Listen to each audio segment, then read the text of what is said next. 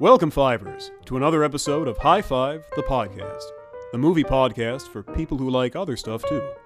On this week's episode, your hosts Q and J dive into some of their favorite movies and hopefully talk about some of your favorites too. Feel free to yell at your speakers when we ignore your favorites, or you could just tweet at us with your choices, like an adult. Now, let's join Q and J in the writer's room as they dive in. Fair warning this podcast may contain spoilers for movies that came out 20 years ago, but at this point, that's really your fault. And now, on with the show.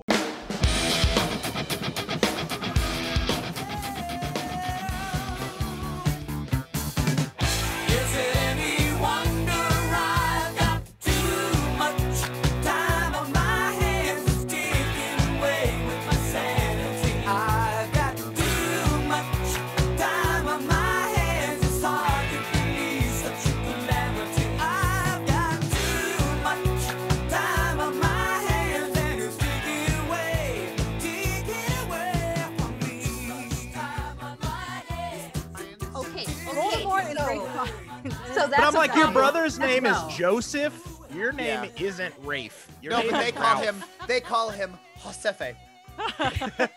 You know, Josefe you know, Fiennes. you know for a fact that his his uh his agent was like, listen, okay, you can't be Ralph Fiennes. Like nobody's gonna nobody's gonna respect an actor named Ralph Fiennes. Listen, everyone's gonna think King Ralph. Everyone, Listen, because you're British. Yeah. maybe you should maybe you should go talk to your wife Piper about it. Right.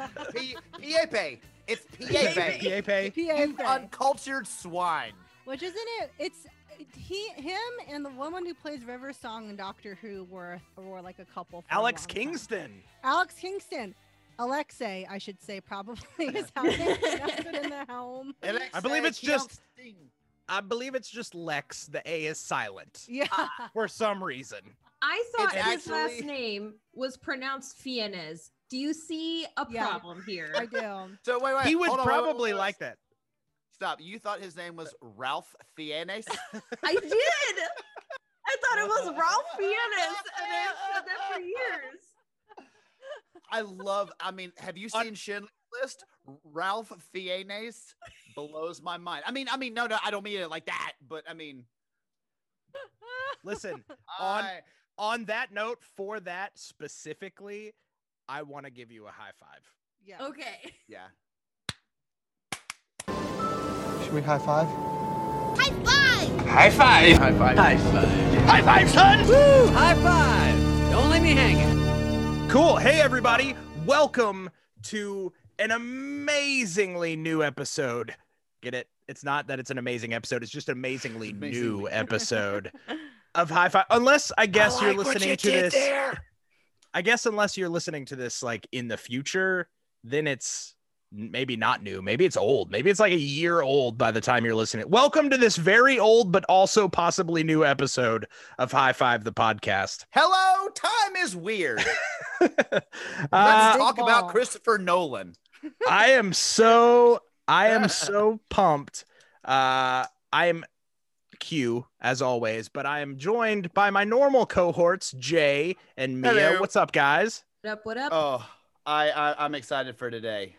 I'm excited. But we are we are even more so graced with the presence of the amazingly hilarious Courtney Warner. Hello, Court. How are you? Good. How are you guys? I'm so stoked. We are so Oh. pumped. Now, for those really paying attention to the Project Nerd archives of podcasts, uh, you may have heard us get to play with Courtney before on Project Unreal. Now, in that one, we just improvised and we got silly.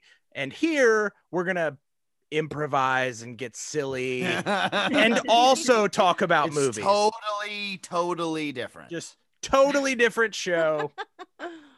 Uh, so Courtney, I am so glad that you decided to join us. Uh, high five is inching slowly closer towards actually being five people. You bring us a little bit closer. That's literally the number one email we get from people that listen to the show. They're like, it's called High Five, and there's only three of you. I don't understand. and we're no, like, we- yeah, but Mia's so great, she counts as two. Yes. And so It's well, actually, and and to like really math. clarify, no one emails us, so that's fine. I'm just, I totally made, totally made that. Unless it's Jay's mom, he is our Yeah, yeah. stalwart listener from the beginning. Like she has listened to every episode. She went to every live show. Like she bought all of our Yeah. merch that doesn't she exist. still thinks this is a business podcast. she does. She my does. my grandmother's coming up on that list. She listens to all of the ever since I dressed, she listens Yes! to every single one. So so She she, does. Honey is grandma. up there. My improv Honey is team grandma. listen. Yay. Yes. That's my mom. Yay. We have like That's four like- more four more people to listen. My improv All right, team, wait. so. So that brings us to We have a family and friends discount. six. We have Six six, listeners. listeners, every month, crushing that demographic. Uh, And if you and if you're listening right now, you're one of those six. Congratulations, you've So made it. You did it. and you know one of us, apparently. Yeah. also, congratulations. Uh, so we are here to talk about a director that we haven't listed about up until this point, and it's it's Yeah. wild because when you think movies, Christopher Nolan is like the epitome of a director's director. You know what I mean? Like Mhm. So many times you have directors who are just kind of like you know they float in the background you're like i don't know who directed this movie but this movie is really good but then Yeah. you have like a chosen list of directors who you're like christopher nolan steven spielberg you know what i mean like you have Yeah. these these auteurs if you will your quentin tarantino's that you know their work you know what i mean Right. you know how many movies they've done you know what movies they've done you've probably uh, you know conversed with your friends over Right. which of their movies are better than others um Well, I mean, so and the- not to not to put Courtney on the spot, but if you're watching this on video, she has a directed by Wes Anderson poster or uh, banner behind her. Wes Anderson falls directly into that category. He has Absolutely. a look and a feel. Like no one's doing a top five like John Turteltaub movies. Like it's like what? Which ones are his again? Any of them? Right. top five matter. top five joe johnston films right. Right. Oh, was that Bill Paxton or Bill Pullman? Doesn't matter. Doesn't matter. no one knows on the on the flip side of that, I think you guys should do a top five of Michael Bay movies.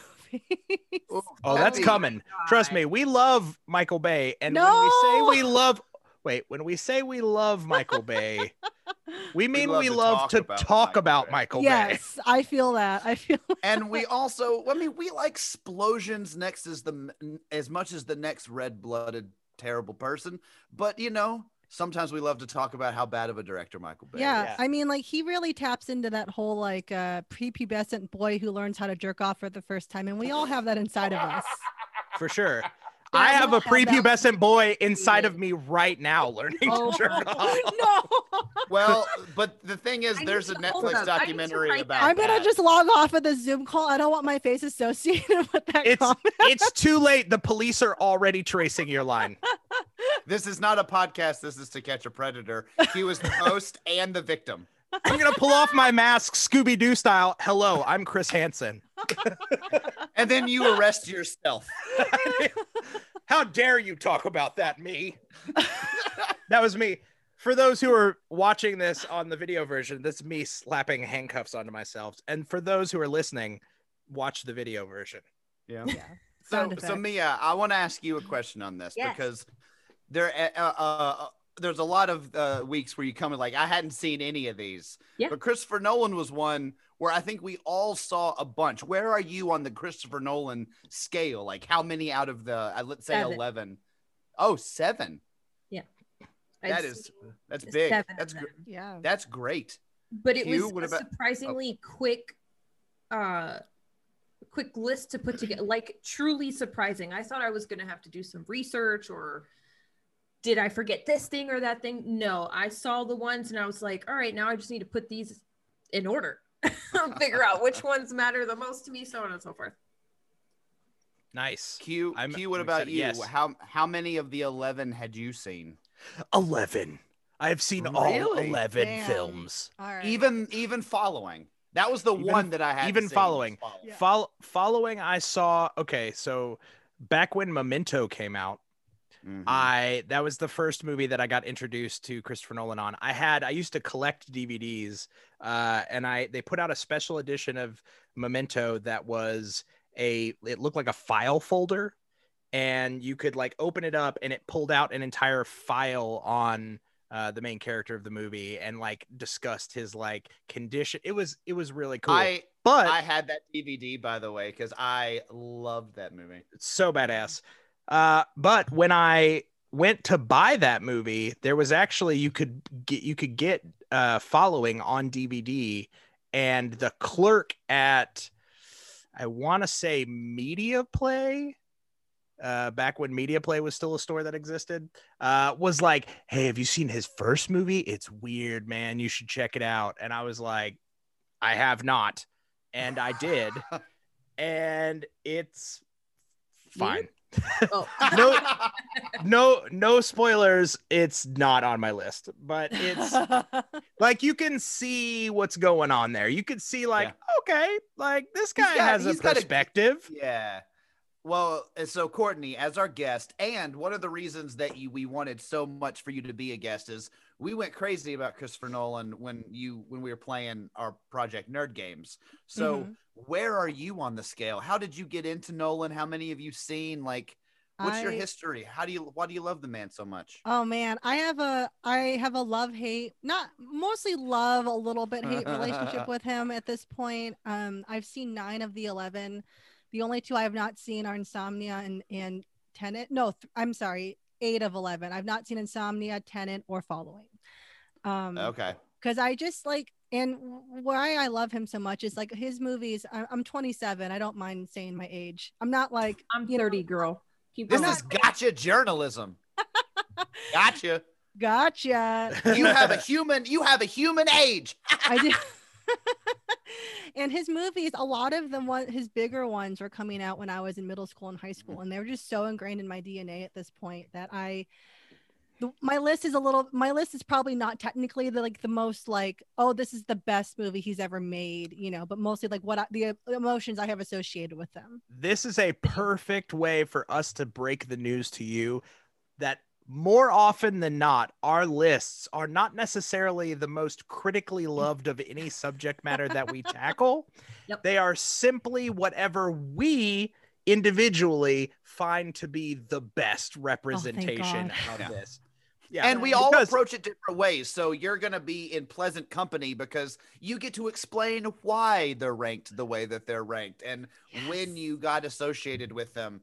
Um, I I'm in a similar boat. Although I will say I I have seen all but following. Although I completely forgot Insomnia was him.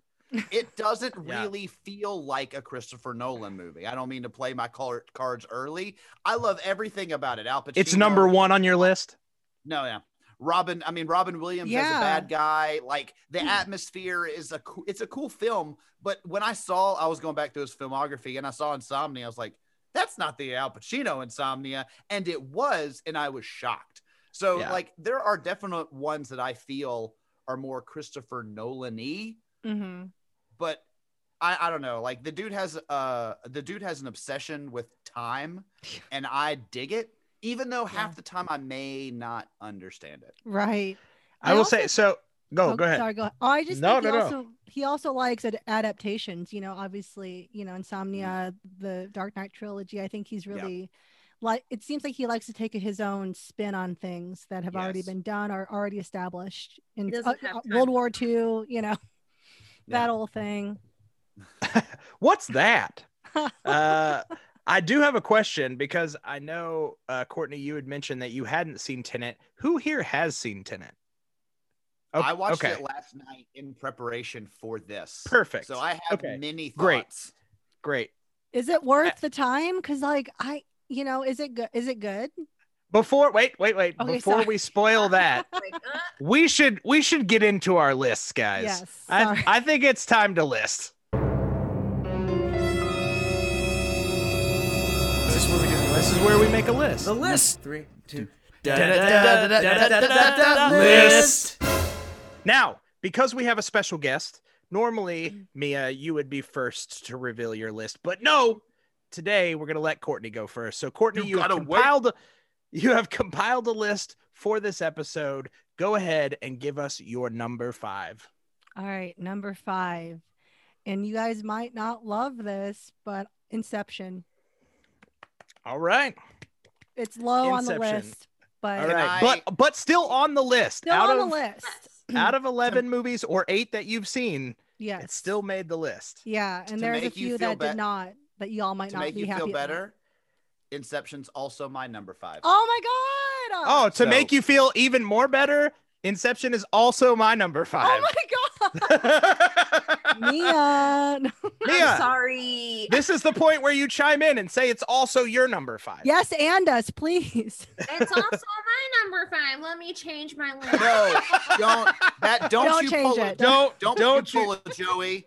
Don't you pull All a right, I'll Jay. leave it where Be it's your at. own person. Be strong and confident, not a weak person like me. So then what we can do here, let's let's just all three rap about it since Yeah. it's not Yeah. it's not Mia's number 5. So Courtney, what what added it to your list although it in a low position?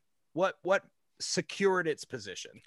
Um, it secured its position because again, going back to nostalgia for me, it came out in 2010. I was 17 and like was just so wrapped up in Christopher Nolan and what he was doing at the time. Mhm. Um, like most people who were teenagers at that time. Um, and it was, I'll admit, I've seen it several times and I only recently kind of understood the plot. I'll be real. So that's why it's so low. But I'm like, oh, this is so deep because I don't understand it. And that's a bit of a criticism I have of Christopher Nolan is that he makes things so complicated to maybe fabricate like a, a deepness or a connection. Um, which is why I do love Inception. I love the idea of it. The cast is fucking amazing. Agreed. Um, and that definitely during that time period too of like Le- Leo was kind of experiencing almost not he's never not been popular, but you know, you have Shutter Sure. Island, you have Inception, you know, The Revenant a few years later, like uh, Wolf of Wall Street. So all those movies, that block of movies for him was kind of a big Mm. time for him, you know. Um Early so, uh, Tom Hardy too. A lot of people Yes. didn't really recognize him yet because he hadn't quite. I mean, I knew him from Bronson at that Yes. I was about to say the same thing. which is one of my favorite movies of all time. I think he's phenomenal in it, but yeah, I don't think he'd hit mainstream yet. agreed. And so to see him as like a young whippersnapper in in Inception is fun. Like he Yes. he hasn't like bulked up for the role. He's just playing a fun character, and and I love that. Yeah. I do too. I agree. I, I I agree with kind of everything you were saying. Like the cast, I couldn't agree more with. Is so strong. I mean, you got your staples in there. You got your Michael Caine. You know, you're not going to have a Christopher Nolan movie without a Michael Caine. like, Right. I popping personally. I personally really appreciated some JGL, some Joseph Yes. Gordon-Levitt. yes, thank I'm you. all, I'm all about some JGL, so Me I'm like, too. I live yeah. for that man.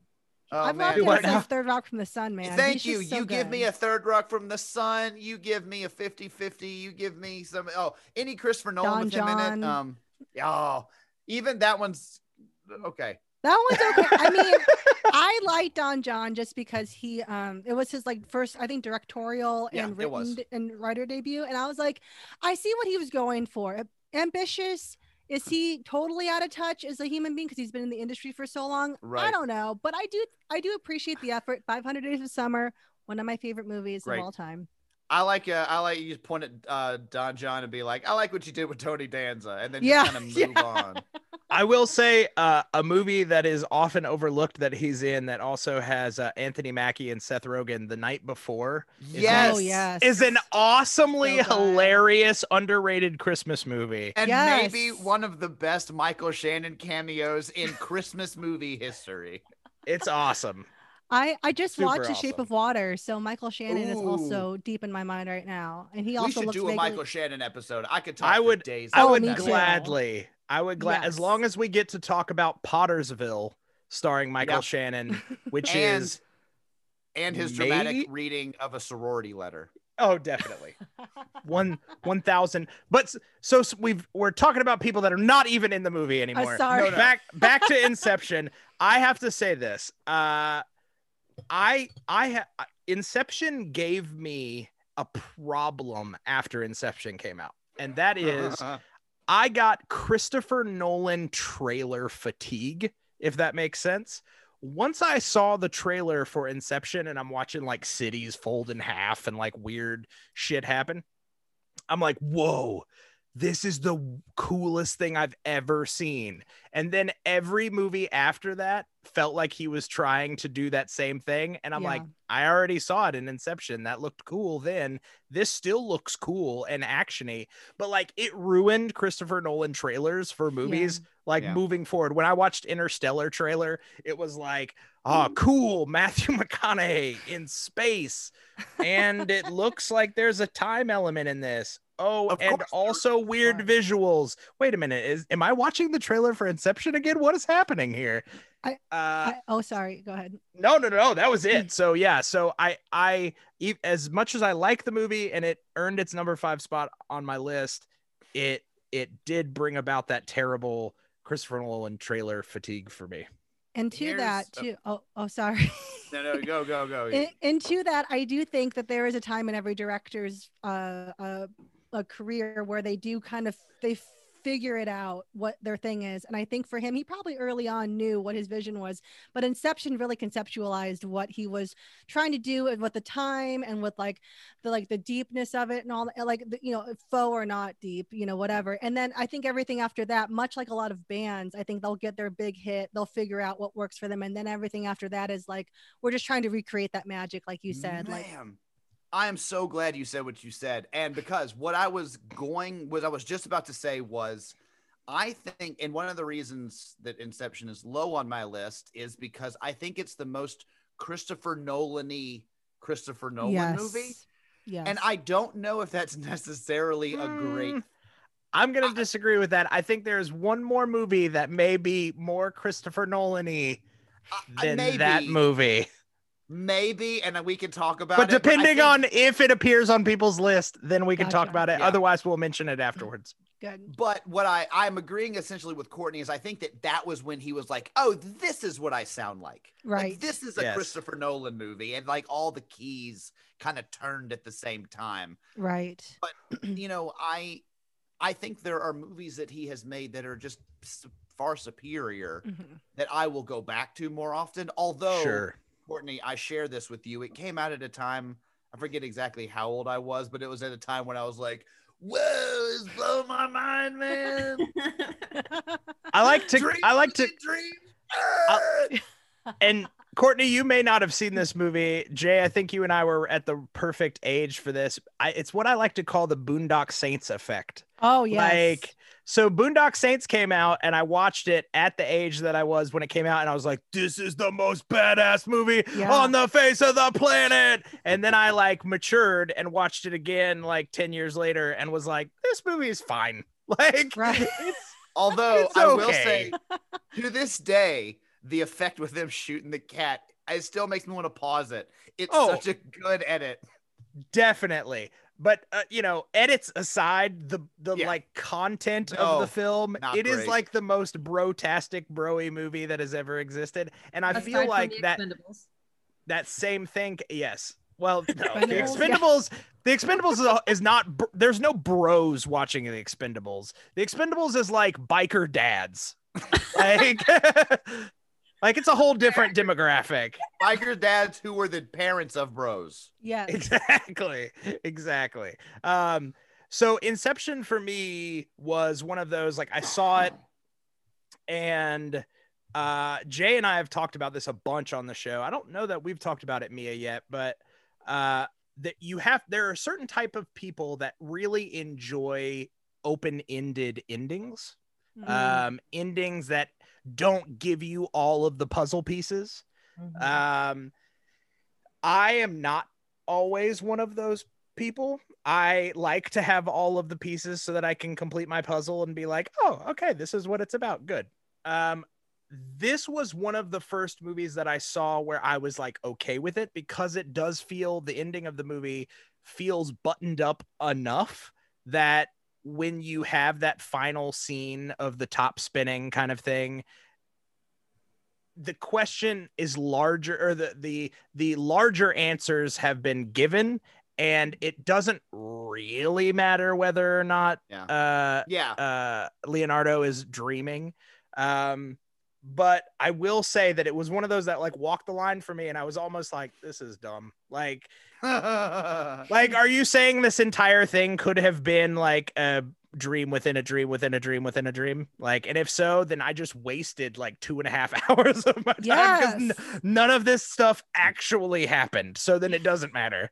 Right. Um, so it almost walked that line of being Yeah. like almost too, and I don't want to use the word pretentious because I don't feel like it was pretentious, but almost a little too like uh, you almost like biffed the landing on this one. There is almost. so much though. As much as I love the man and as much as I love Inception, there is so much though about Christopher Nolan that skims that line of man. Mhm. If this tips any harder, it's it's pretentious. Yes. But you're you're so good at this that it doesn't. And Right. honestly, Inception was one.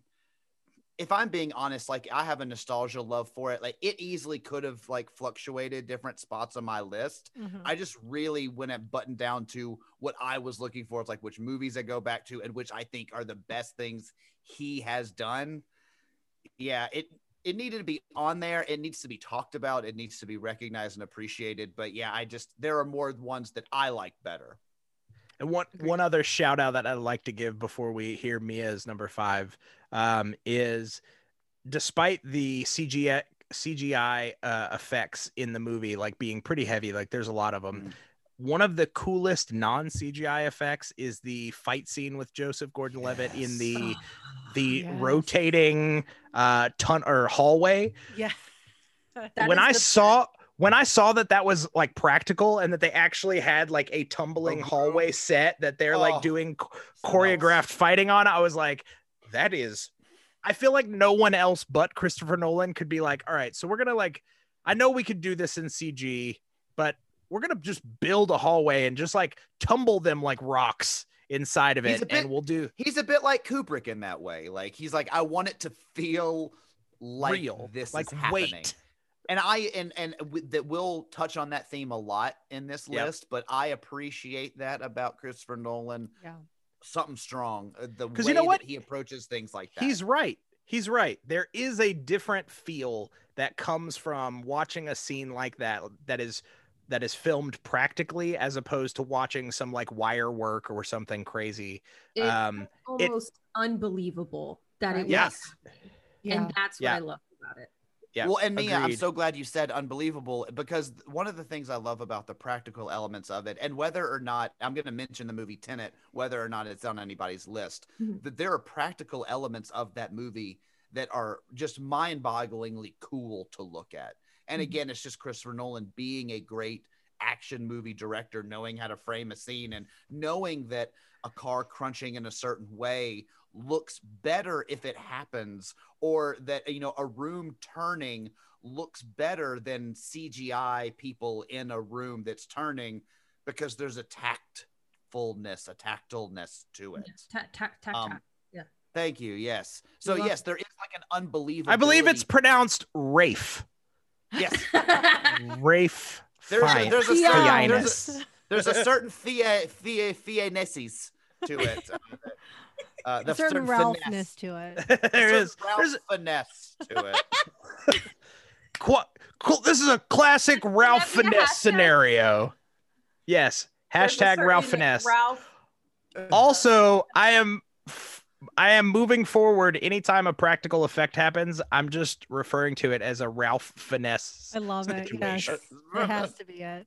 this is a real So, ralph alright. finesse situation We need to let Mia talk some. Sorry, Mia. no no no and honestly to be fair this was fair because this normally we'd be going in Three of order us. Th- so three of us had it so we, we've cleared the board for you now mia you got Yeah. like a grand entrance so lay it on us what's your number five My number five is Interstellar. Oh. Nice. All A very weird placement if you know me, because I am a huge science nerd and Right. specifically uh, astronomy, space. sure That's my shit.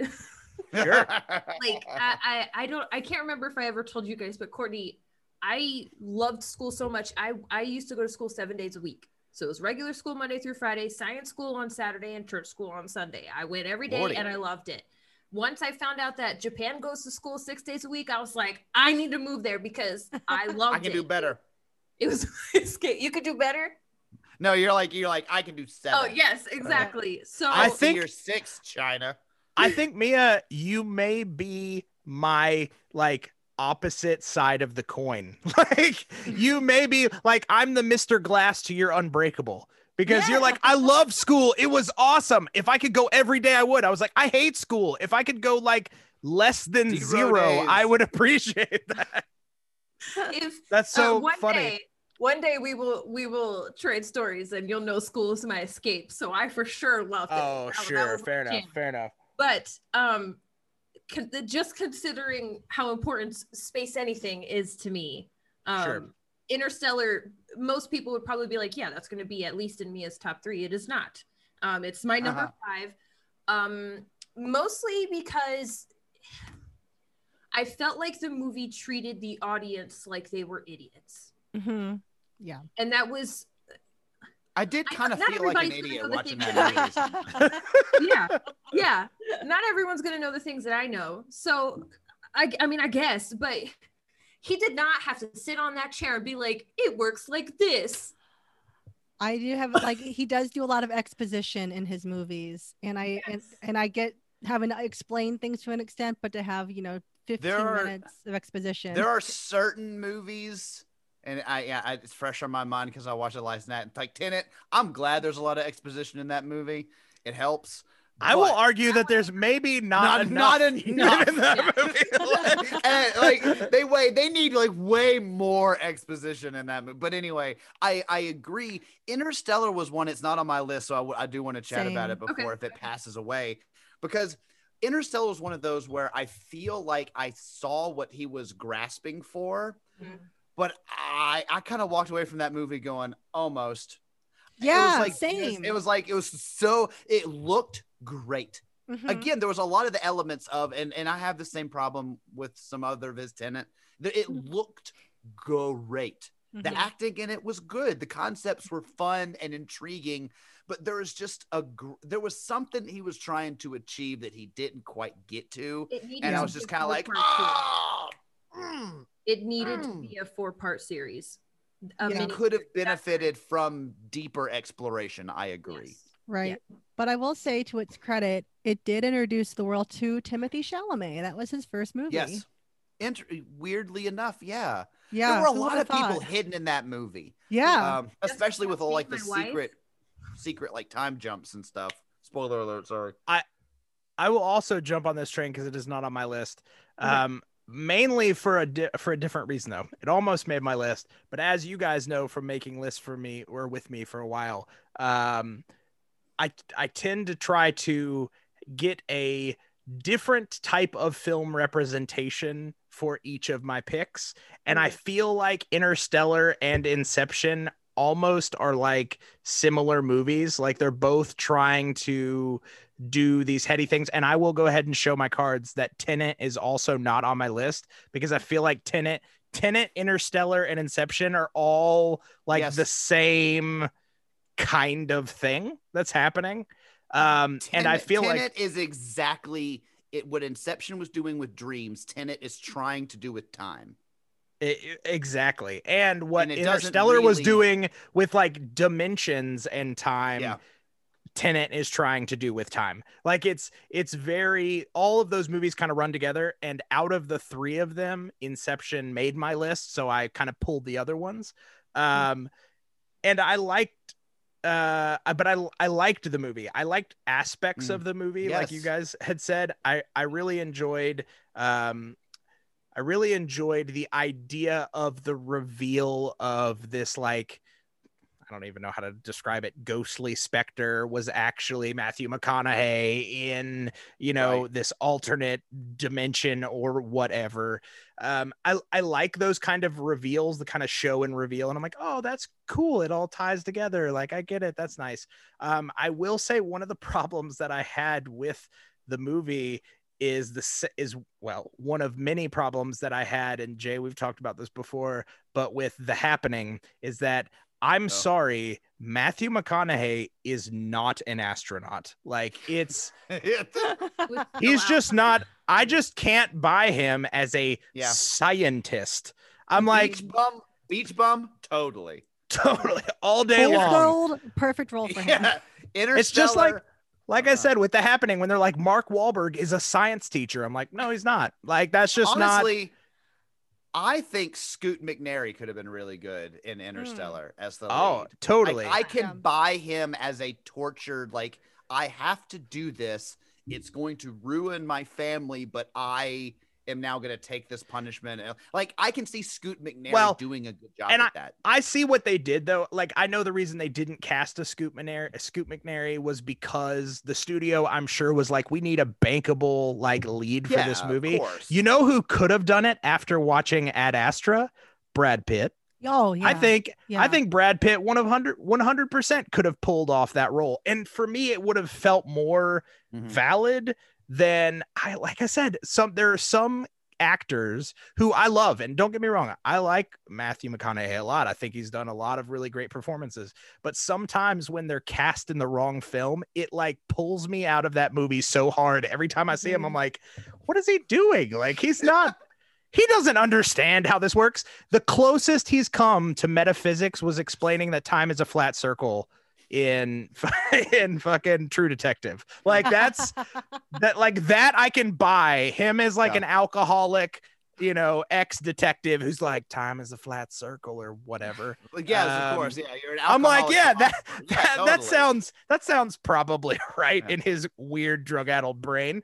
But as a scientist, and he's like, well, actually, and I'm like, no, sorry.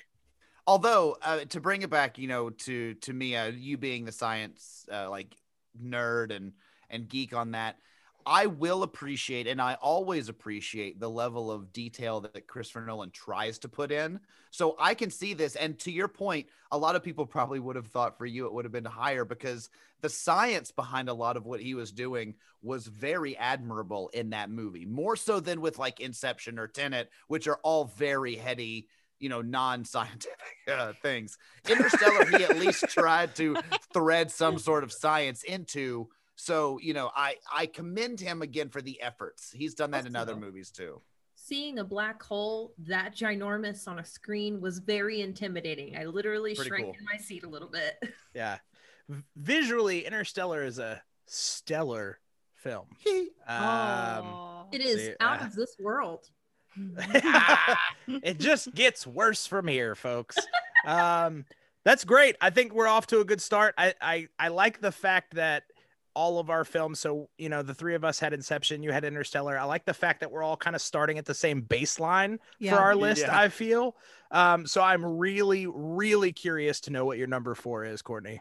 All right. And again, this is the way I'm listing this is also the you know like how good the movies are like technically and stuff, but also like what what I have attachments to. And Yeah.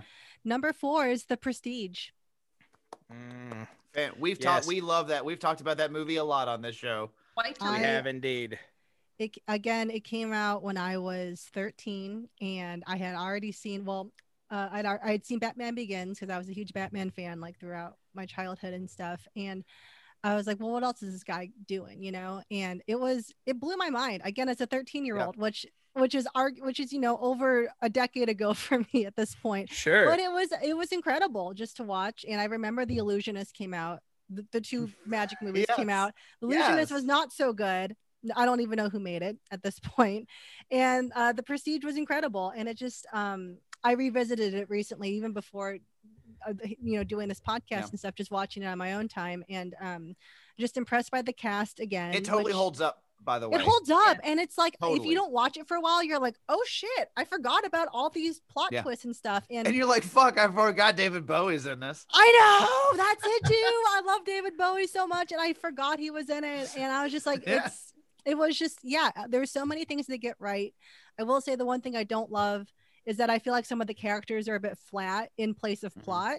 But that might just be a Christopher Nolan thing in general. He is very much a plot-driven guy, is Right. not as much character-driven. Which is as an ac- as an action director, I understand that Sure. but I thought it was I thought it was really smart and well done. I thought it was well cast. Um, he does always get Yeah. the casting right, I think, except for Uh, Matthew McConaughey.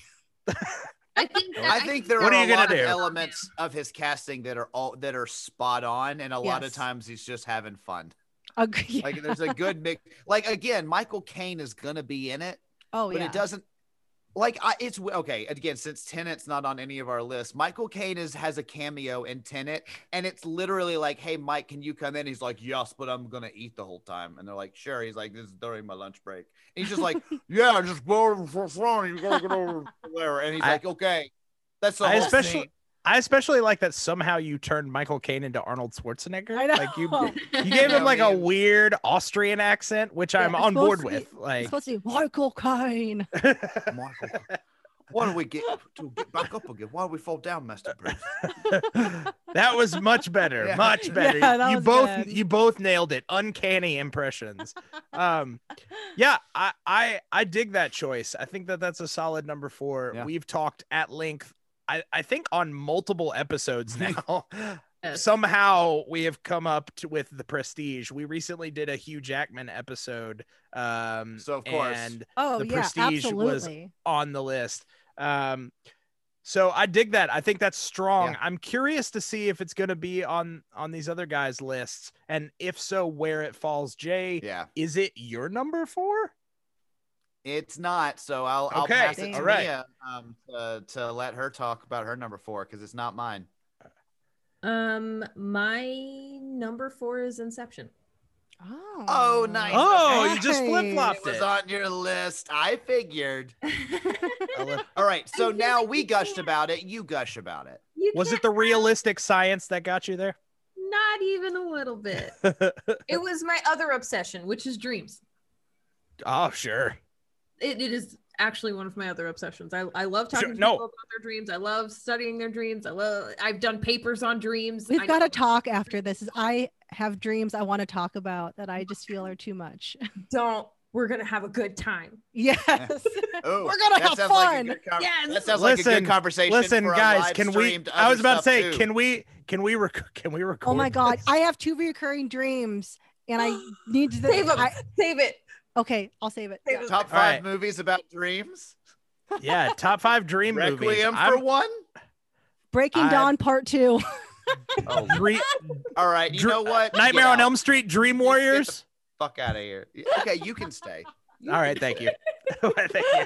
No, I just feel like you can't make a Christopher Nolan list without having Inception somewhere. No, it's it's so good. Yeah. and and, and it Totally was agree. One of those. Again, I think that it's probably I don't want to say blemish because it's so Christopher Nolan-y, but the idea that he like the dream within a dream and the time compressing. Again, he loves his time, but yes, that concept. To your point, Mia, it's like it's just so cool. It was also is- the very first Christopher Nolan film that I remember seeing. I think it was one of the first. So I felt like it was also a nostalgic thing. Like, Right. here's my uh, one of.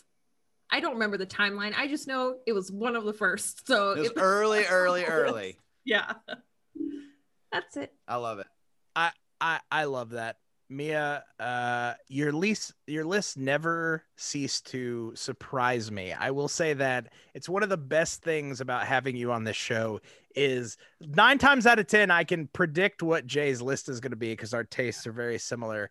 But I love the fact that I like it's like throw it's like covering my eyes and just like throwing darts at a picture. Like I have no idea what But you're to they're always so great, though. They, no, I love it. It actually creates great, fun dialogue about movies, which, you know, Jay and I have, but it's oftentimes Mm. only fun for us because we're just like, hey, did you like that movie? And he's like, yes, I did. And I'm like, great. Was it for this reason? And he's like, yes, it was. And I was like, oh, yes. it- cool.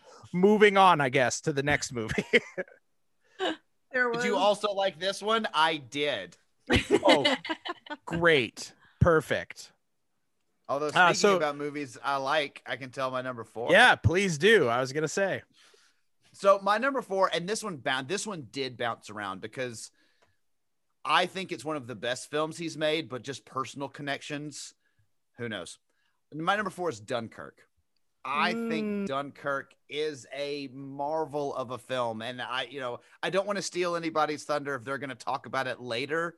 Wait, no, Um, I want to talk about it now because, like I just mentioned, Jay and I's taste is very similar. And my number four is also Dunkirk. I like honestly, I could talk about every element of the film, like the way that he used time and every like soundtrack score being some version of a timepiece and using his own pocket watch and like I, you could talk about the structure of the movies and the three acts overlaying time and how they compress on each other.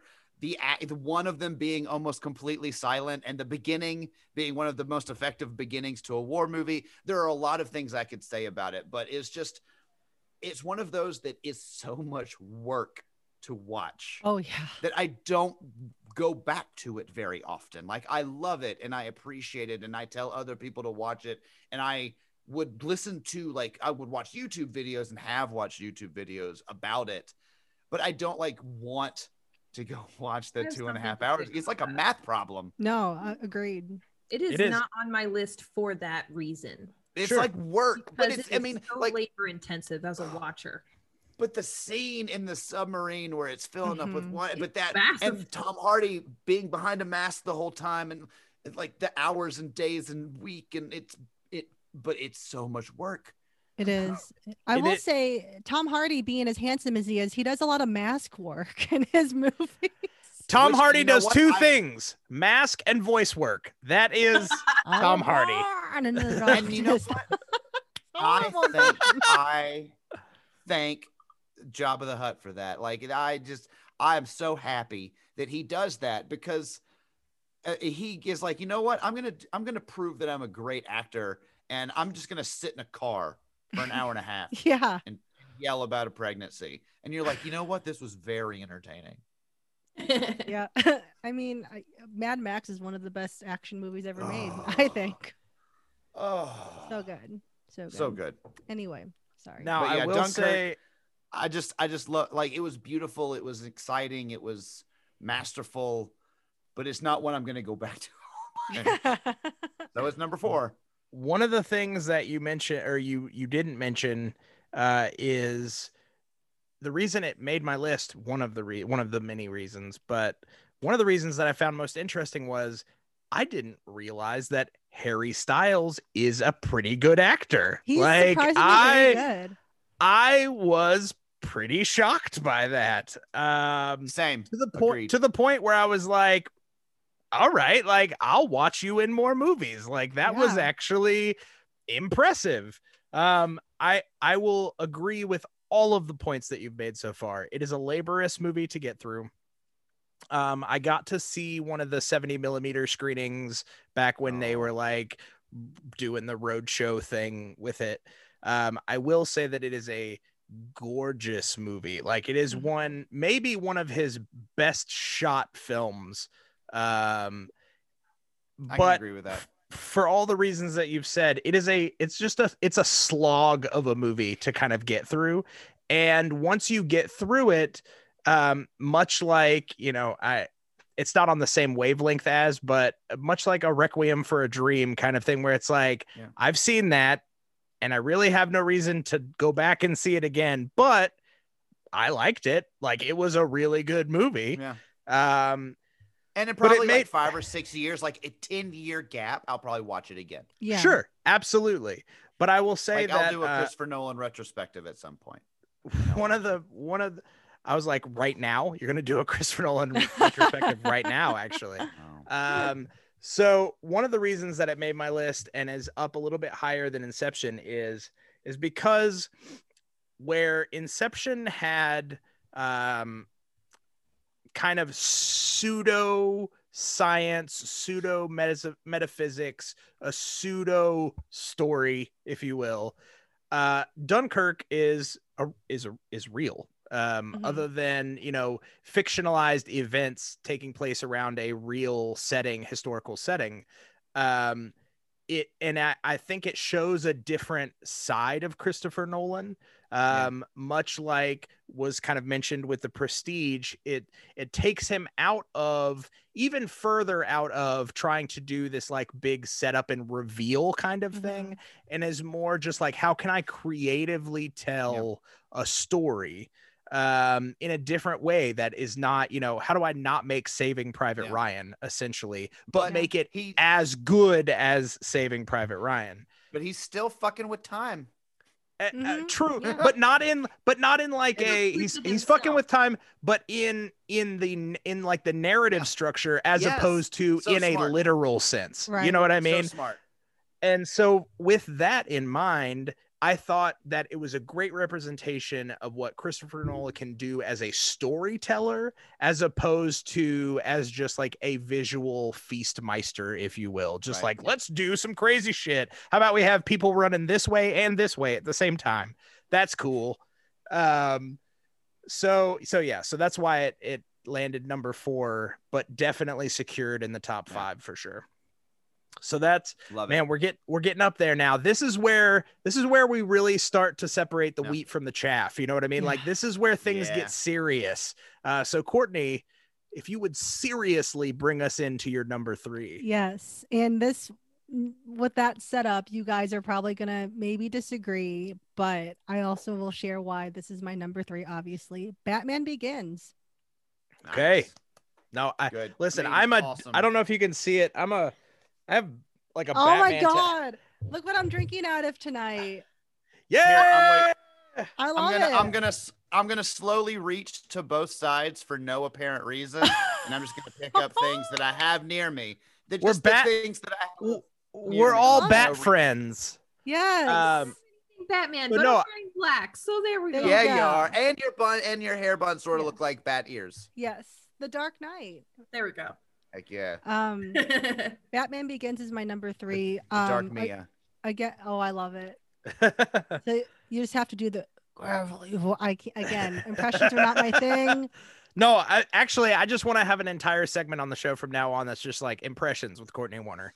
I would I love. just to- I have one of the girls on my improv team is named Rachel, and I always go, "Where's Rachel? Where is she? If she's ever late to like practice." And she's like, "Courtney, just fucking stop, please."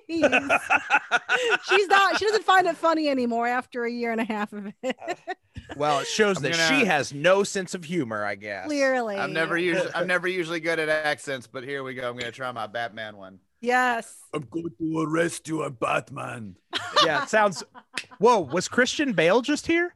Did Yeah, he pop what? in to our Zoom call somehow? Oh my god. Uh, I will say that Jay's Bane is way better than his Arnold Batman. Uh, Oh, Jay, the, uh, can you give us a little a little uh, Bane? yes, please. I gotta uh, warm up a little bit. Like, The Merc Westerners, why, why are you shooting him, man? Before throwing him out of the plane? you think, you think you know the dark? I was born in the dark. It's like it's like Bane and Abraham there. Lincoln. he just emancipated uh, Batman from his spine. yeah. God. Four score and seven marvels ago. you wouldn't believe the things that I've seen. Chaos giving the people back their land. And Southern states. Oh my god. We better good. like move Boom, I blew away, up the mayor. away from this. Uh so Courtney Batman Begins um that that is a movie I actually saw 3 times in theater. Oh my god. Yes. I love that. I love it. I so I understand and I want to hear why you love it so much. I, I you know like I I love I've always I've been a big fan of Batman. I watched the animated series, Tim Burton movies, you know, and I, I I think so like for me see, getting to see Batman in like a cool edgier way that was very reflective of like the time you know society at that time. There is a, a great video out there of like why each representation of the Joker iteration of the Joker represents where we're at in society, and I would love to Yeah. Talk about the Joker at some point too. Um, but Batman Begins was kind of a reintroduction to Batman. I was 12 um, and super nerdy and thought it was like one of the coolest things I've ever I've ever seen. And then it, it does have a good rewatch factor, I think, too, because it's a very Yes. straightforward story. Totally Already agree. established characters, so he does. So Christopher Nolan puts his spin on it, but it's not like too out there, you know. Um, Yeah. and yeah and like you know the, you know I, I guess even thinking from like a uh, more of a cultural standpoint too like the last batman we saw on screen was george clooney which was not great you know up until Sure. up until Sure. 2005 when we got Ba- Those- batman begins Those bat nipples though. oh i know Man. i mean i think tilda Extra swinton point. mentioned Chef's those kiss. She definitely mentioned those in her Oscar acceptance speech. Tilda Swinton did. I mean, who remember wouldn't watching? I know. Listen? If I if I win an Oscar, I know that it happened a long time ago, but I'm gonna be like, I'd like to thank George Clooney's bat nipples, and also We're God. inspiring All I'll see you guys. And also God and Jesus. Thank you. I'll you. see you guys. And then I'm gonna dusty slay my way off. We're having a good time. I'll see you guys. Thank you. I'm having a good time. Oh, we're having a good time. I'm having a We're having a good time. Oscar and All right. having a good time ago. I love Dusty. Shout out to Dusty. Yeah, hopefully he's gonna be on a Project Unreal soon. So Oh, that'd be great. and also so maybe this show too. Wink, Oh. wink. He's so great. He is one of the nicest people I've met in comedy. Who's also one of the more successful people I've gotten He's to know, and he's just so well, well deserved success. Agreed. Mhm. Definitely. He's yeah. He's so great to all of us local comics. So Now I have to ask Courtney, uh, because I know it has become more divisive like as time goes on, and Mhm. especially as the movie ages and kind of our public mindset changes. mhm. How did you feel about Liam Neeson's casting as like a Ra's al Ghul character, kind of the leader of Yeah. this of this League of Shadows, um, who in the cartoon is often depicted more Asian background. Um, I will say, do you? I often argue this. I feel like by casting Liam Neeson as Ra's al Ghul, it was essentially Christopher Nolan trying to misdirect you before that reveal, because otherwise you're gonna be like, "Oh, that's Ra's al Ghul," like 100. percent That guy is Ra's al Ghul. It's like well, they cast Jackie Chan for a reason. yeah. right. I, you know, yeah, that's time. Yeah, it definitely is between that and also again going back to Tilda Swinton in uh, uh, Doctor Strange, kind of that same Emma Stone in Aloha. She's not Chinese at all. Like they No, tried yeah, to that- make her. That was a big one. That and uh, talk about miscasting. Sorry to go on a tangent, but I thought of this. But between John Krasinski as like the big hulky like buff dude, and also Emma Stone as a Chinese woman, that was horribly miscast. Well, don't Cameron don't Crowe. don't but- forget uh Scarlett Johansson from oh, Ghost Oh, in the. Shell. Ghost in the Shell. just- Scarlett also lo- she I don't know what her deal is with Asian people, but Lost in Translation, all like again, she was young, Yeah. but and Bill Murray also and Sofia Coppola, but that movie was also kind of I don't I I don't get why people like it so much. I mean, I kind of stylistically it's very pretty, but it also treats a lot of the minorities as just like props or like something Well, laugh it's at. also like the whole movie is like, look at this Asian culture. Hey, white people. I know, like, and they're falling in love. Oh my, yeah, it, that's Let's kind of. I pay mean, attention. that's, Hey, let's focus on these white people. these Can't two we? tourists that happen to be here. Yeah, This story um, could literally be anywhere. right. It If could be you- in Wyoming, and people be like, "Yeah, that's believable. I'm fine with that." recast uh Raj who would you recast? Because my choice would be Alexander S- S- Siddig. Siddig. Sid- oh yes, I like him. Also, the guy. Hmm. And I'm not quite. I actually I'm not sure his ethnicity, but I also thought at this point now, the guy who played Prince Caspian in the Narnia movies, I think would be good. Okay, so if we want, Wait, if what's his we name? Wanted a young, a younger Raja. Oh, I know. I think like yeah. I Uh, think you know. I'll- okay, so Aunt May is Su- is Marisa Tomei in the in the Spider-Man movie. Yeah. So like, That's true. And I'm still, I'm still got crush on her. oh god, w- how can you not? Yes. I will say I've thought it since the movie came out. If I could recast Ra's al Ghul, it would be Chow Yun Fat. Oh, That- okay. Oh yeah. He, Yeah. if you if you look at him, and then like there are even pictures on the internet of him like in a goatee, and I'm like, he really. If you put some like fucking gray streaks in his hair, like Oh, he yeah. looks like animated series Raja Ghul. And I was does. like, I Yeah. would be so fucking into this. I'm Well, picturing they that now. did- Yeah, change my I, answer. I, now. yeah. I I, agree changed my answer you. too. I'll get to that. I agree with you, Q, though, because they try, they do that reveal or that that sleight of hand early in the movie, Yep. Mhm. and then do it again at the end because it's like, Hello, I'm going to be. No, I'm totally this Asian guy's assistant. He's Ra's al Ghul. Right, right. no, he's dead. And then he shows up at the end. He's like, Nah, I was Asian the whole time. It's like Secret Asian man. Twice. Asian Liam. I. But yeah. Yeah, no, I, I, love, think, but but again, I love that movie, and even I love Liam Neeson. Like, I wish, I wish it wasn't like Ra's al Ghul because I Yeah. like him as a dastardly person. Right. Like, like I like what he did. I do too. And I think like it, that also obviously influences the casting for Talia al Ghul, you know, in the later movies Yeah. Mm, where she could have possibly been mixed or something like that. Where I think Yep. Obviously Marion, how do you pronounce her last name? Co- I Cotillard. always say Cotillard. Cotillard. She's Cotillard and uh, Ra- Ralph Co- Fiennes. Uh, and uh, Ralph Collard- Fi- Finesse. Ralph Fiennes. um, I think she's a great Barry actress. Collard Greens and Ralph Finesse. uh, in the Harry Potter They're coming reboot in. coming. They're coming to the cookout. They'll be on guy, uh, guys grocery games. Oh, Now- so, so, so I have to ask you before we move on from this Yeah. to speaking of the Liam Neeson casting, but one of the other casting pieces is how do you feel about a Christian Bale Batman? Like, how do you feel like he did?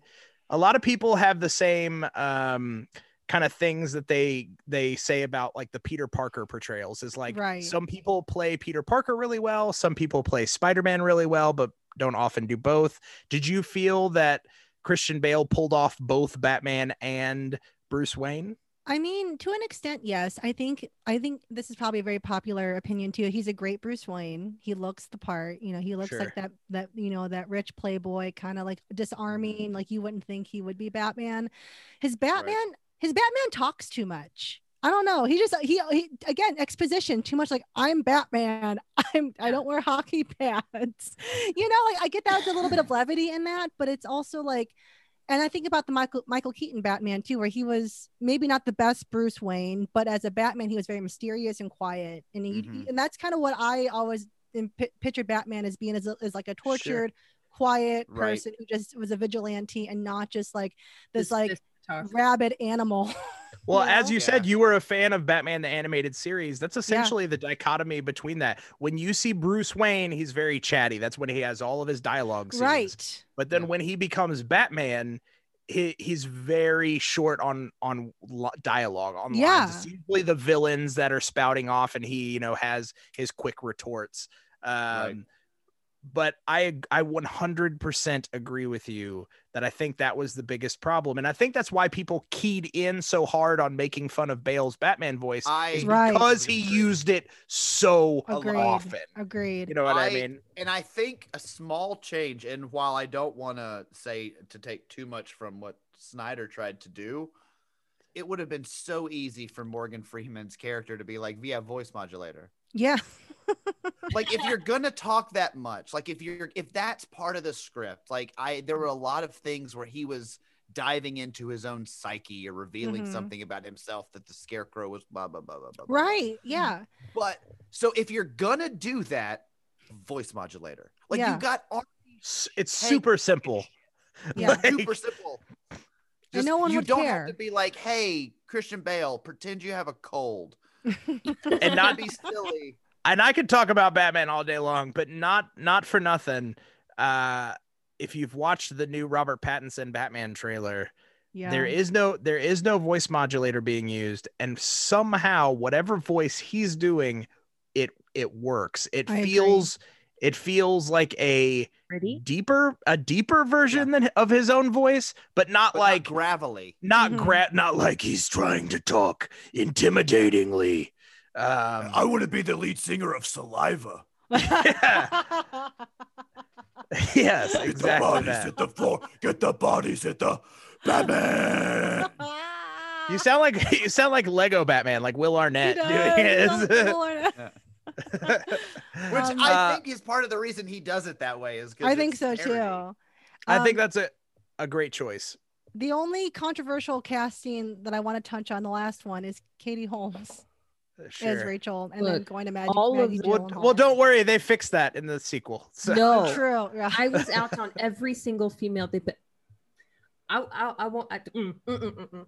Just You don't no. like Maggie Gyllenhaal, or you don't like? No, I don't like didn't either any one. Of the choices, any of the female choices for any of the I female like- characters, I didn't I like think them. Agreed. I think they could have gone with literally anyone but those two. Any, to yeah, three, yeah, those all three. movies, any Yeah. anyone else but those three. Yeah. And I love Mary Collard Greens. Okay, Yes, I do too. know what? Inception, she was great in Inception. And s- I'm not gonna disagree with you guys. I think there could have been a better Talia. I think there could have been a better Catwoman, Mhm. and I think there could have been a better. um Oh, I forgot about Katie Catwoman. yeah, was- actually, I thought Anne Hathaway was fine. I think she would have made an was interesting Harley. Quinn. She's my okay. I forgot about her. She's my okay. She's Yeah. fine. She's but fine. She's not like.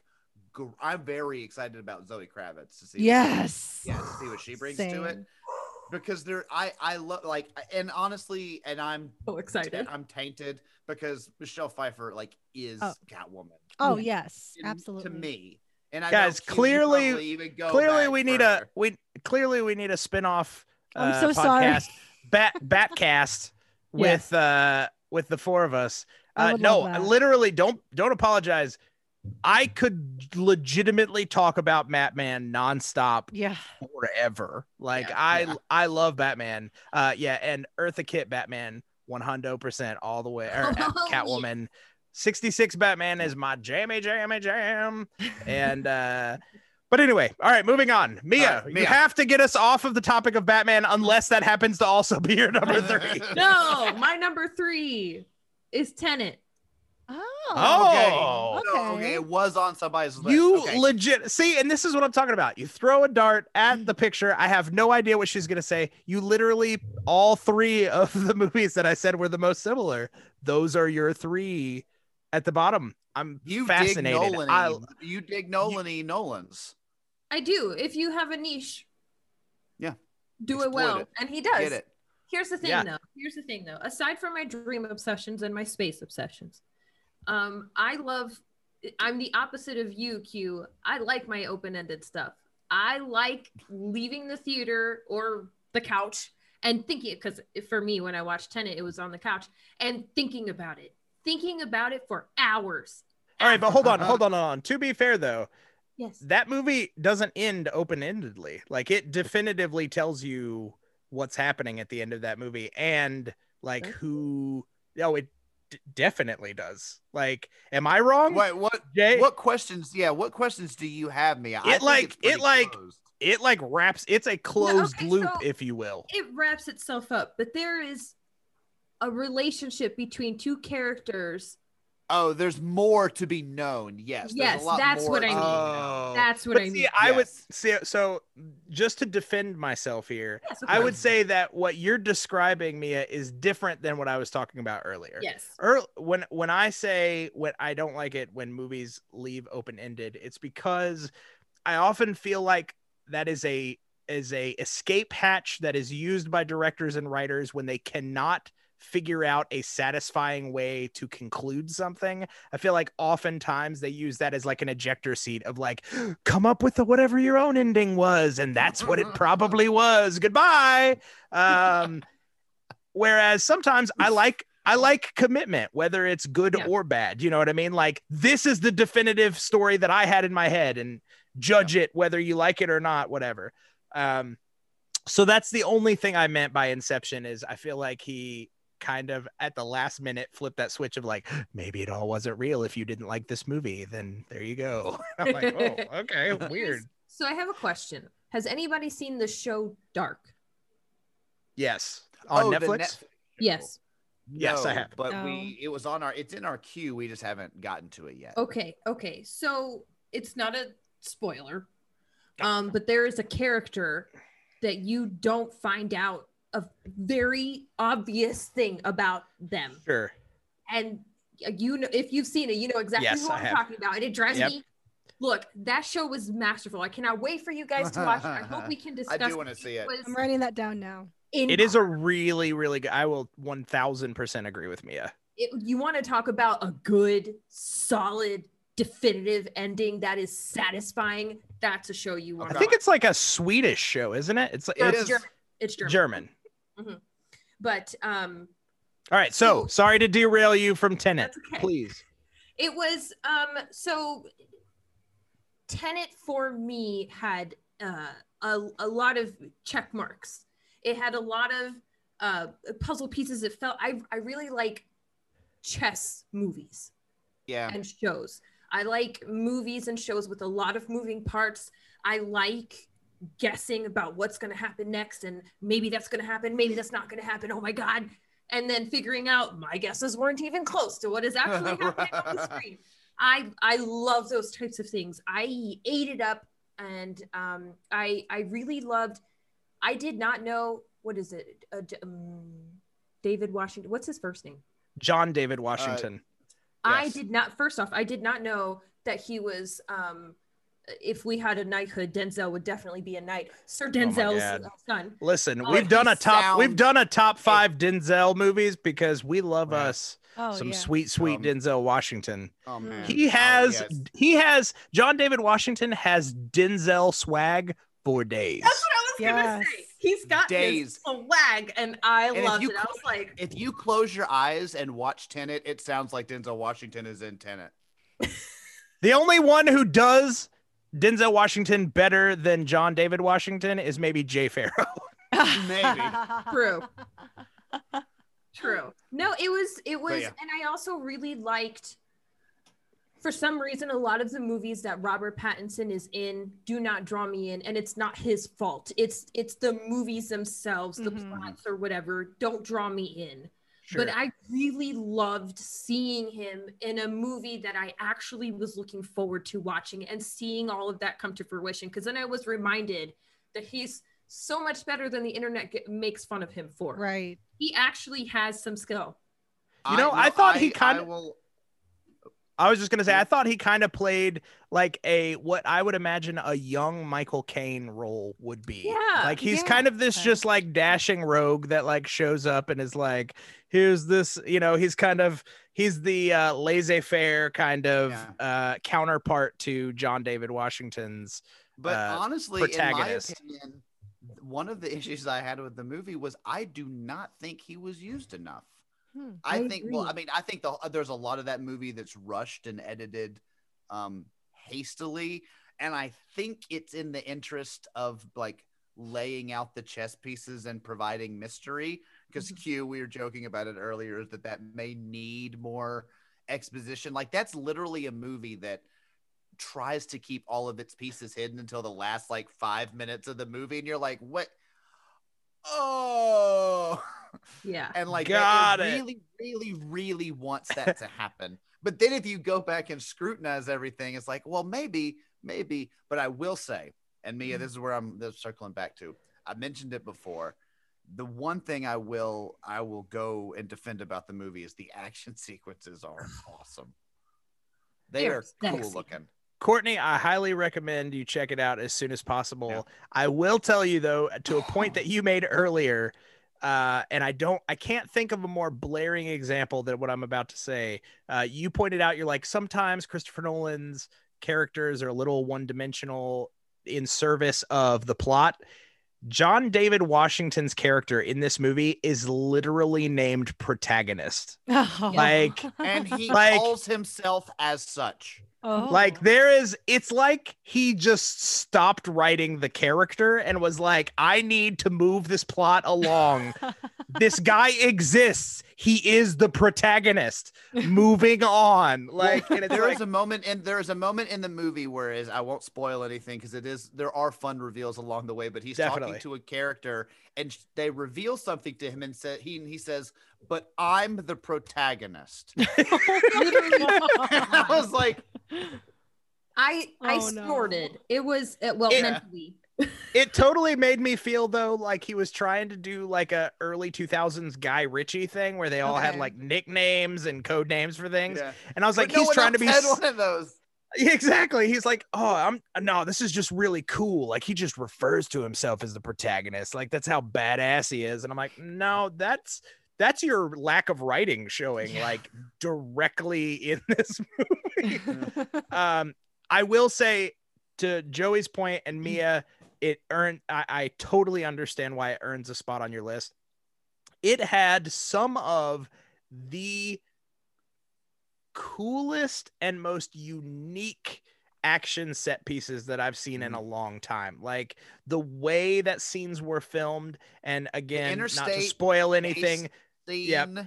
there are multiple scenes for the sake of this movie. And Courtney, once you see the movie, you'll kind of understand. But there are multiple scenes that are shown twice from Okay. two different perspectives oh. and not only is it just an interesting feat that they that you know he put he came up with this and decided to, to do this but from a technical and logistics standpoint i can only imagine how difficult it was to mm-hmm.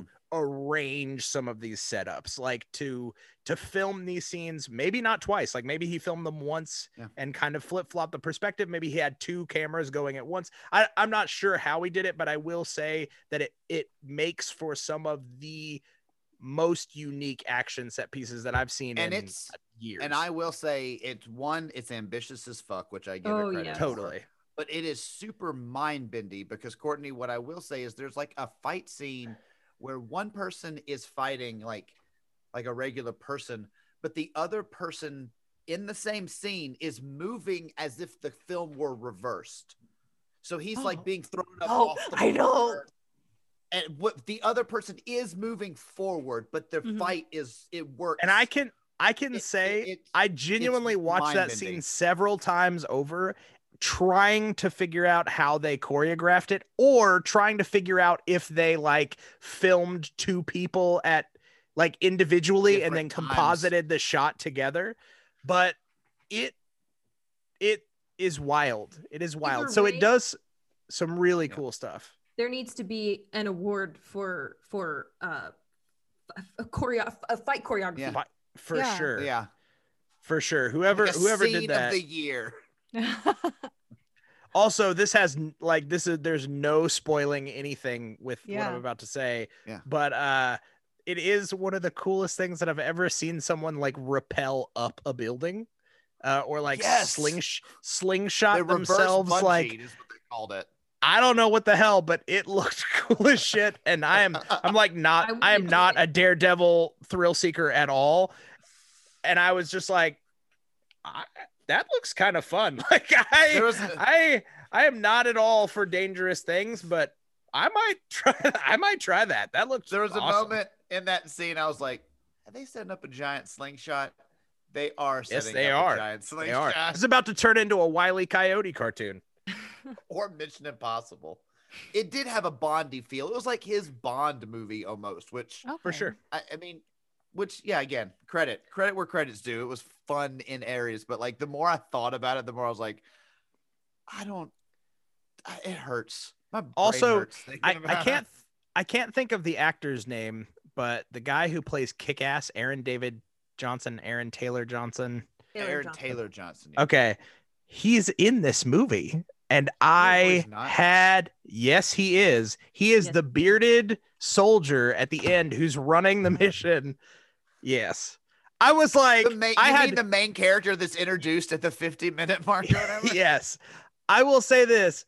I watched the movie and I was like, man, that guy looks like kind of familiar, but I can't I thought place the it. same thing too. And then I watched the credits and it was Aaron Taylor Johnson, and I was like, what the fuck? I haven't seen that dude in like anything. Um It's kick ass too. since Godzilla, probably. Oh, With Bryan right, he was Cranston. Oh my forgot god, I forgot that. Bryan Cranston did Godzilla like half. Well, he was only in for like Oh, three yeah. minutes. yeah, he's he's the uh he's the heartbreak in Godzilla. You know, everyone He's the Drew Barrymore of Godzilla.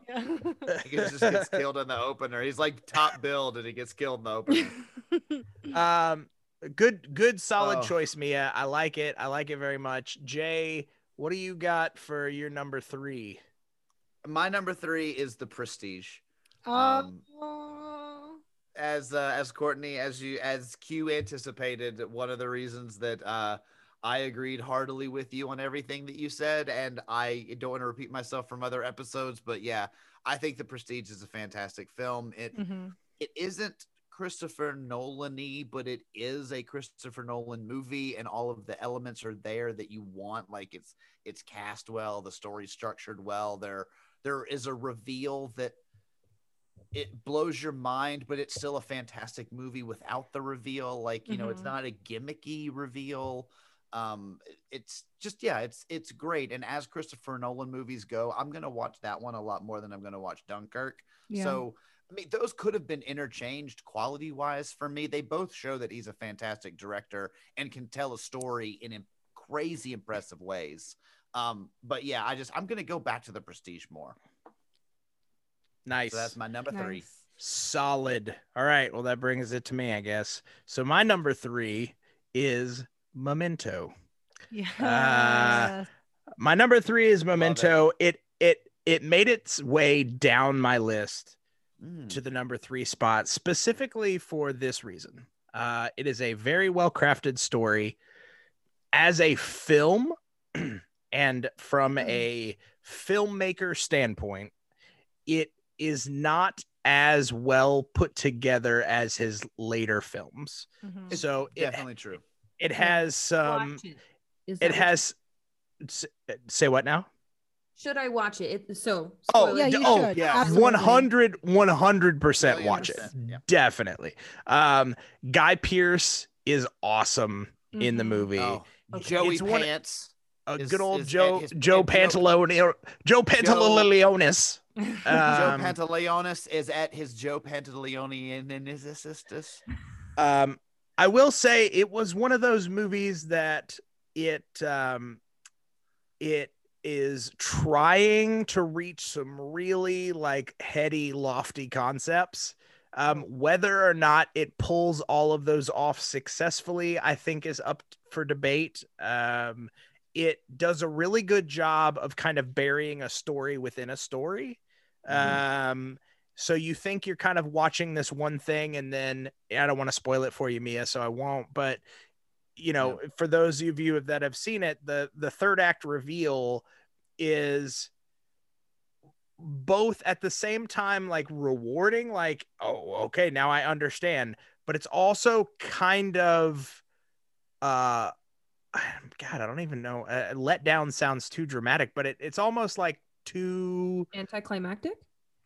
maybe maybe um Yeah. and so and then the movie kind of continues on past that you know what i mean um so it kind of like shows its cards you have this reveal and then it kind of keeps going for some reason um which is both good and bad. You know what I mean? Like it's good because it's unexpected and it feels fresh and different and weird. But like the the further I get into Christopher Nolan's career, the more I'm like, oh man, I almost wish that he hadn't made Memento yet, and that Yes. like and and he that he later. like did it late. Yeah, like I Like, almost I wish, wish. you had done like i- in Insomnia and a couple of these others and Prestige first. and just kind of like this idea. like honed his craft and skill and got with some of his better cinematographers because that's another thing that the movie's not shot like super well Yeah. it it definitely it's, it's feels auteur. It's it's smaller, like a budget. You can tell it's indie.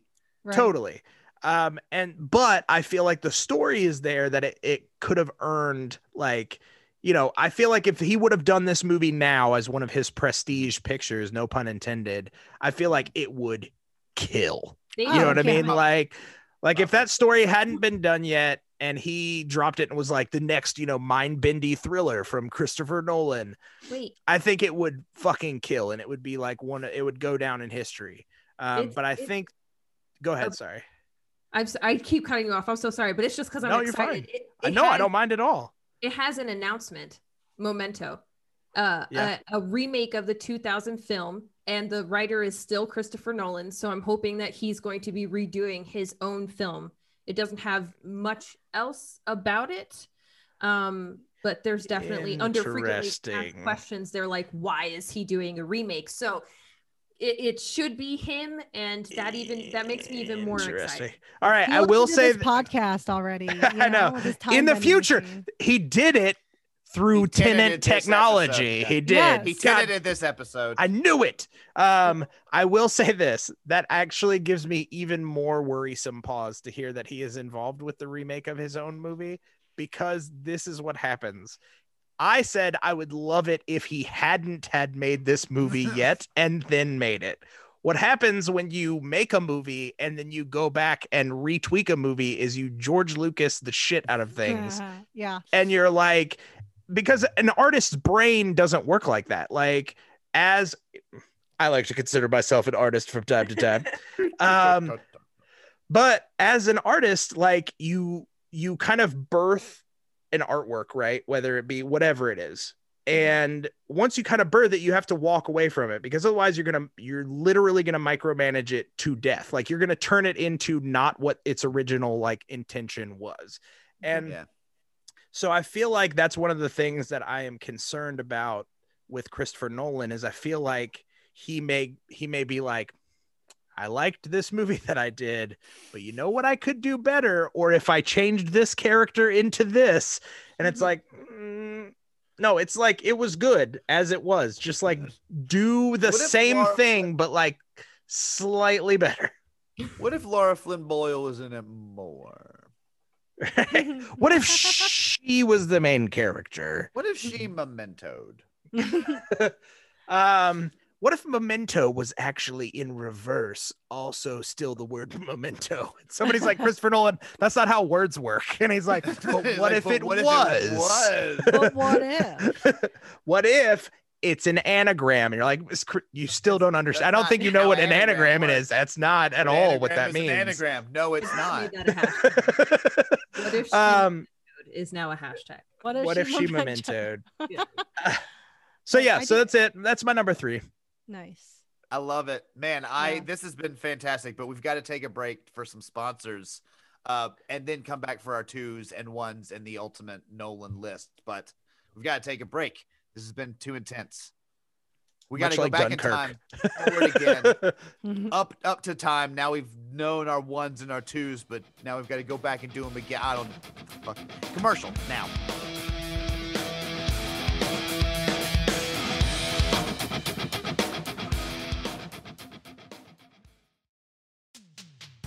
Hey, Q. hey jay Has this ever happened to you? You're sitting in a business meeting and the boss says, Hey, does anybody out there have any good ideas? And you're like, I've got a good idea, but you don't say anything and you just sit there. Has that ever happened to you, Q? No way, man. That's never happened to me. Oh, God! Oh, I'm on fire! Oh, my pants just instantly burst into flame!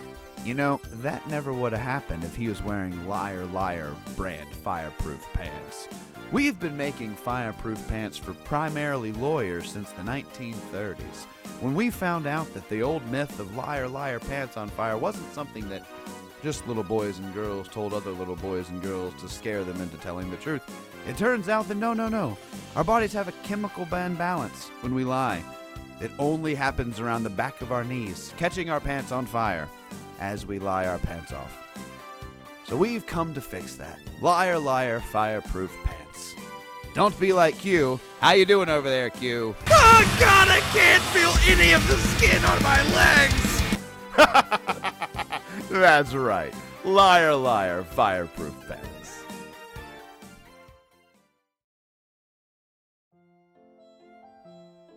Hey, do you like dicks? Have you ever tasted a dick? Boy, do I have something for you. Have you been sitting around wondering what the fuck Andy Dick has been doing with his life? Just like the rest of us. Just like the rest of us? Perfect. Because I'll tell you, Andy Dick, part time comedian and full time 80s heartthrob, is, is no longer on the entertainment scene. No, no. He went to France to study with some of the top chefs. Gordon Ramsay, get the fuck out of here. We're talking names you can't even pronounce. And just like just like some of his fellow entertainment former superstar brethren, he's decided to open his own restaurant. We're talking high end French gourmet cuisine. We're talking foie gras.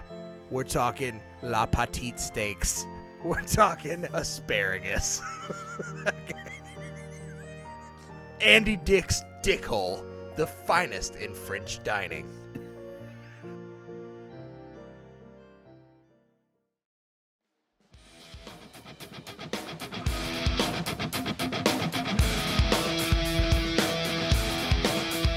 All right, man. Those were some great sponsors, as always. I don't know The- why you played them backwards though. No one could hear the Christo- Chri- Christopher Nolan. He Christopher Nolan them. would do it. I and I take my cues as an artiste from Nolan. Uh, As a Speaking of commercial taking- tour. I'm really trying to drive the audio medium forward with my commercials, Jay. Please stop harnessing my creative prowess. Valid. Uh, sp- speaking of harnessing creative prowess, Courtney, I am very, I am very, very excited to hear your number two. This is it. Like these are the, these are like the Top ultimates of ultimates. Uh, so this is a big deal. What on your list could have possibly beat out the movies before it? All right, Dunkirk. Oh shoot! Oh. I, I mean, love it's it. good. It's so good. It's one of the most compelling. I mean, I'll and I say this going into it. I'm not a big fan of war movies. Like I think they, I fall asleep during them. Maybe that doesn't make me a good American. I don't know, but like I don't love them. It like I have doesn't. seen 1917. I saw Saving Private Ryan way too young, and it's traumatized me. So Sure. I liked Forrest Gump, but like That's not a war really movie. like a war Classic movie. war movie, Forrest Forrest- Gump. I mean, he does. Like I you mean, he know, does get shot in the butt. like- You're right. like You're boy- right. yeah, like I liked the boy in the striped pajamas. I liked uh the one with uh Benedict Cumberbatch where he's the guy in World War II. Um, You- Oh, Did you Imitation Schind- Schindler's Yes. List with Ralph Fiennes? Yeah, yes. Which- I'll, I'll be honest. Uh, while I appreciate all of that, I don't think any of those are war movies. they just take place Place around a war? Wars Yeah. happen. Like there's not a battle in any one of those movies. Right. You know what is it? What is missing? Shockingly missing from that list that you just laid What? out? Cinematic treasure Pearl Harbor.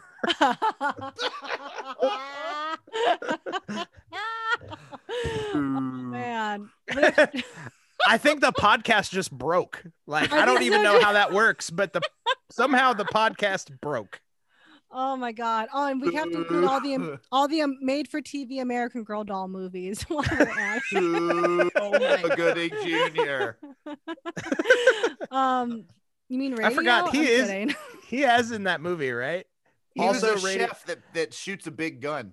Yeah. Guys, I don't know what this says about me at all, but just because you mentioned radio, I definitely cried during radio. Oh, I did too. I just have to I don't know what that I don't know what that has to do with anything, but I feel like I just needed I feel close enough to you guys that I needed to tell you Well, that I am human is- enough that I cried, especially when he asks Ed Harris on the phone how his pants look. I know. I cried. The thing is, radio is scientifically designed to do that to you. So it's oh, okay. it has to be. Yeah. It's okay. It's like they were Okay. made by scientists. Thanks, guys. I feel accepted in this group, so thank No, you very you much. should. I appreciate that. Thank you. Um, Um, so back to your choice, Dunkirk, which has nothing to do with radio or me crying or snow dogs or like or any of that. Um, we should do a Cuba Gooding Jr. Jr. Boat five. That would be really fun. I would I'm that. inviting myself back, is what I'm saying. Yes, please. Like I said, you're working, you're inching your way towards a spot just in the roster of High Five the podcast. If that's the case, Wes, So- we gotta do Wes Anderson. We gotta do Cuba Gooding Jr. Cameron Crowe. Just Oh my saying. God, We'll you're right. To the cues. You're I will say this, you're actually showing me how little in somehow by the way, just so you know, we when this episode airs, we're somewhere around 195 episodes Oh into God. this into this series, okay? And somehow none of the lists that you just said we have done. Like I don't know how we have 195 episodes worth of content and none of those are in it. We have What? we've talked about Wes Anderson quite a bit. Um, like, but a no, lot. none of those have been done as episodes. in- That's Maybe- that's crazy. maybe somehow like cosmically we've just been waiting for you this whole time. I think time. that might be You it. know I, I think mean? I think Christopher Nolan used his time turner and made he wait whoa took whoa whoa whoa are you saying that christopher nolan is harry potter yeah. He's British.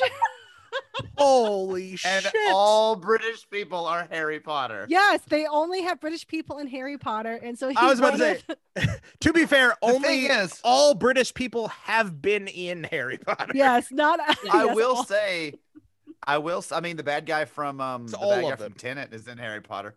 Um, Oh. but uh, he uh, Also, Robert Pattinson is in Harry Potter. that's true. Actually, okay, that's two people in Tenet that were Potters.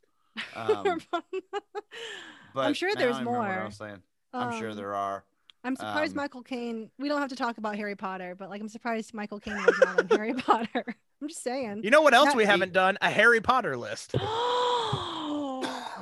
You Oh haven't? Uh, No, that was the whole reason I never put it on the list. I thought for sure you guys had covered it. Oh my No, god, I can't believe I can't Let's believe we just have can't- I love so many holes, but for some reason that we I have could thir- fill. Inside But every I'm little bummed. boy. Courtney will be here all week. Thanks, guys. Appreciate it. We're having a good time. Yeah, I'm thank you. now Having a good time. 100% stealing that from Dusty Slice. Sorry. Um. Oh, to get back to Dunkirk. I'm Yes. sorry. No. Um, Serious war movie, everybody. Please, yes. people died. it- a lot of people died. If you you two can donate to, never mind. I'm not For gonna six dollars a month a month, month. Sarah McLachlan will come to your a home with a puppy man. with one eye. and- you can you too can adopt Harry Styles. Yeah. Oh, Yeah. if only. I have a Harry Styles. this- ca- if I could show you my Harry Styles cardboard cutout, he's dressed as Harry Potter right now. He's in my kitchen. Sick. Does he have a Um, lightning bolt mark on his forehead? No, he just has that far. Gryffindor scarf and a little hat that I I wear sometimes, but I just put on him. Nice. but do Um, you wear it with him still wearing it? So it's like you're both wearing the, the sweater, and there's just like a weird Harry Styles like I should. cutout do. behind you. Every Valentine's Day, I do a photo series with him because he is he's been my he's been my forever my roommate for the past five years. I love this so much. and I put him in the shower. I have him making me breakfast. Listen, That's please tell me this is not Yeah. a bit right It's now, not. right? Like I'm you're being 100% I will, serious. I will find it on like my Instagram or Facebook. Okay, and like, I do it. I repost it every year or just do new photos. And I actually, yeah, I, I, let's let's do this as a matter of fact because jay posts all of our episodes on the website normally we use a gif but i vote that courtney sends us one of her photos her Yes. valentine's photos of her and harry styles and that will be the photo for this episode I would no love that. explanation Yes. I would love that. Well, he is in Dunkirk, Done. which is um, Yes, he which was surprising. So it fits. So sorry again, getting back. I do have a fun story. again. Dunkirk. So Harry, we got back to it. Uh, Harry Styles is great in Dunkirk. Surprisingly, I, I, I liked. I've liked him for a while, as as we've already established. Um, sure I don't like him as much now that he's dating Olivia Wilde, but that's beside the point. I think I'm just jealous. I don't know. Sure. one- I had that to move on to up on me too. yeah, I was just like, I like Jason Sudeikis. And okay, well, it doesn't matter. Does not matter. So I can go I'm on about you. this. welcome to hollywood with you. couple chat um, Dunkirk was great. Again, the opening sequence is one of the most compelling and great opening sequences for any like movie about war or war movie. Submarine scene, all the stuff we'd mentioned before. I just like and uh yeah, so I've only seen Dunkirk once, but it was enough to make that big of an impression on me. Um, that it stuck with me. And it is, like I said, the one war movie that I'm like, oh, I really like this. I can say this is genuinely a, a great movie that I comprehend and also enjoy. And I saw Dunkirk in theaters. I was on a date with this guy that I had been dating kind of for like a month. During the movie, I realized I did not like him. Wait, So that was it movie has because a of great Harry part- Styles? no, just because I was he, he- he- You're like, you know what? I wouldn't want to drown in a submarine with this guy. yeah, So, I went um, with Harry Styles. Thank you. No, I, he no, the guy I was dating reached for my hand and I pulled away during the submarine scene. Oh, Yes. douche that chill. is one of the uh, most awesomely uncomfortable moments that could happen in a movie at all And then also we you still being to this like day. two hours left of the movie, I was about to say, then you still had Yeah. the seven hours left of Dunkirk.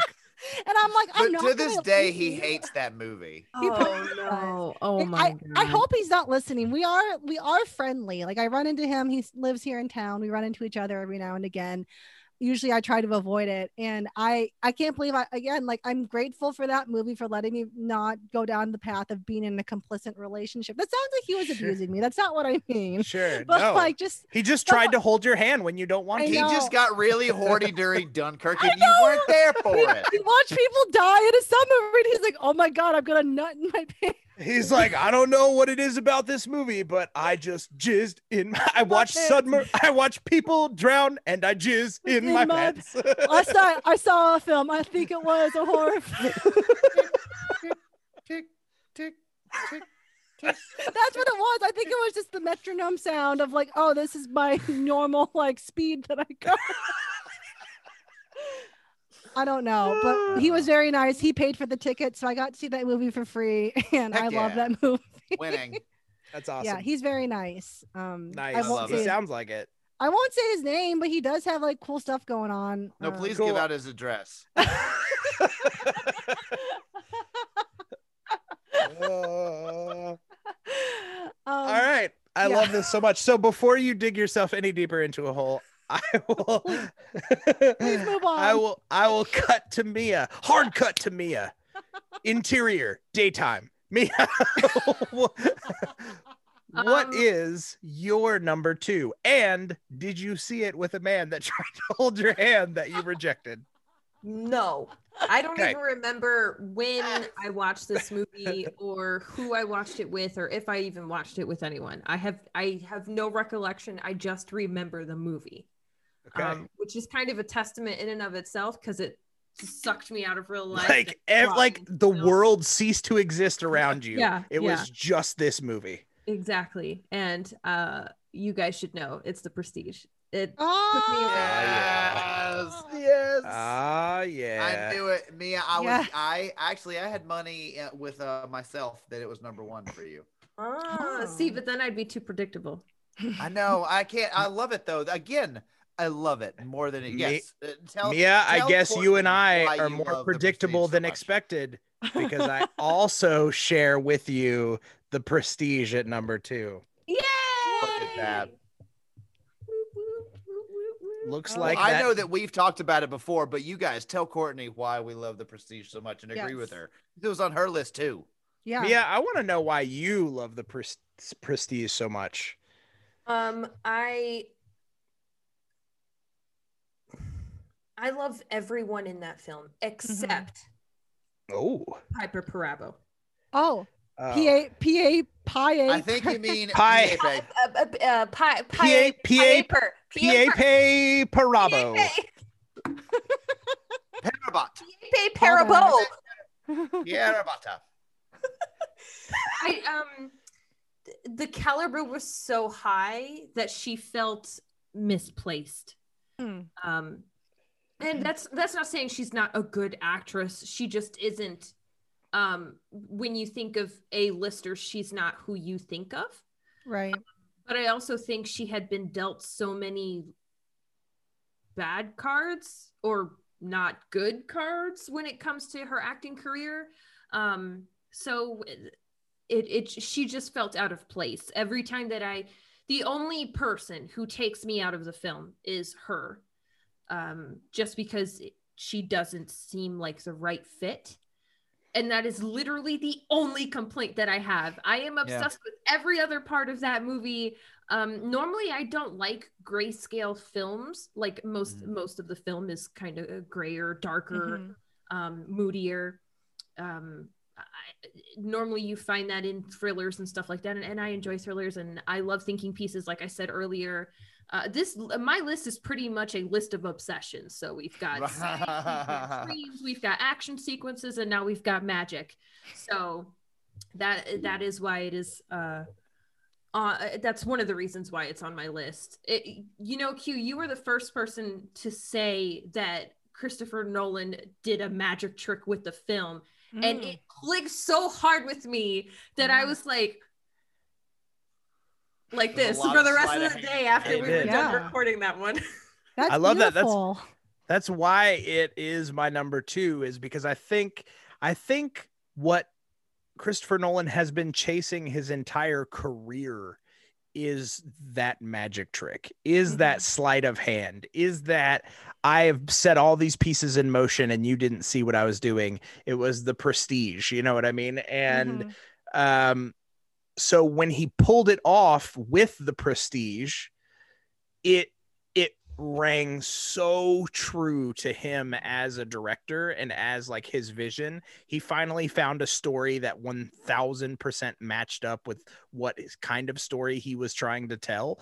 Um and so the fact that he could get super meta with it and go like okay as on on a story level there is a trick happening on a story story level the story is about a trick. And then on a higher macro level i am also as a storyteller doing a trick to try and get us to this endpoint reveal.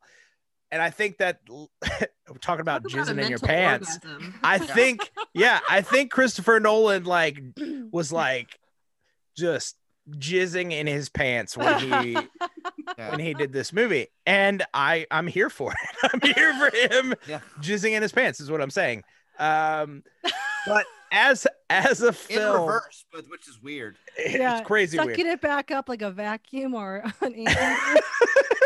Well, as I a thought you said you weird hadn't seen Tenet. I know. Darn. um i will say that uh out of all of his stunt casting and i feel like he does that a lot. Like he like you'd said joey he there's there's moments where he casts people just to have fun. Like oh this would be fun if this person was playing this. Um I- I think the most inspired piece of casting that he has done in his career was casting David Bowie as Nikola Tesla. Yes. like why that hadn't happened up until that point like nobody had done that is it almost feels like well of course like uh, Yeah. sure like yes It's honestly weird that that David Bowie hadn't already recorded an album as a Nikola Tesla like character.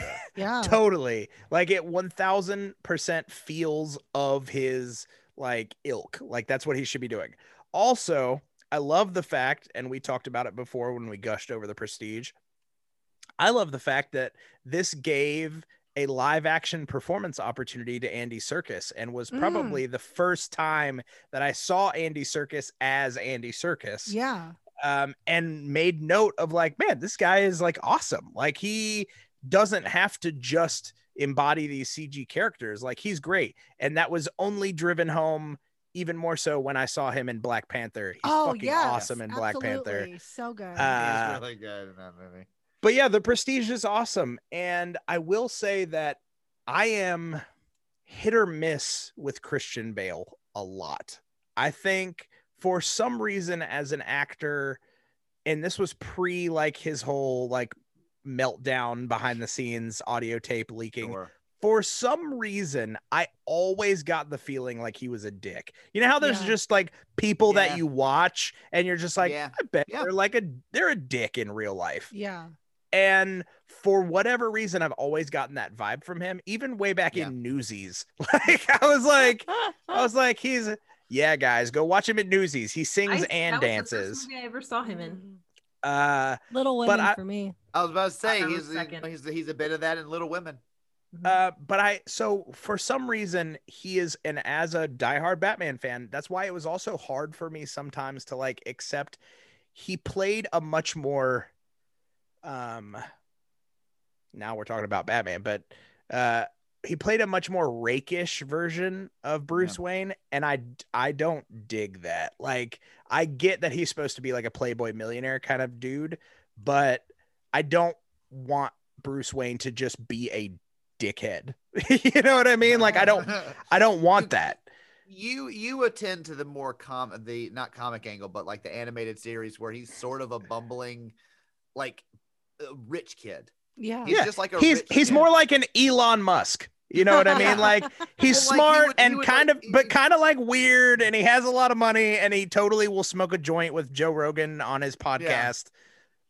But then somehow he also is Heck yeah. You know what I mean? Yeah. Um, but that being said, The Prestige is one of those movies that he it kind of bothered me hi- having him in it. He, like you said, Mia was the only casting that kind of rubbed me the wrong way. Um, mainly because you're you're supposed to care about that character, and when the ultimate reveal happens and for those who are listening to this podcast and haven't seen it i don't i won't spoil what it is but you realize what has really gone into making this particular trick work um and it's supposed to be a kind of gut punchy like oh man that's kind of sad. You know what i mean? Um and instead i found myself having a hard time caring. Yes. I agree. if I if that makes sense. Um, 100%. and i connected way more with hugh jackman.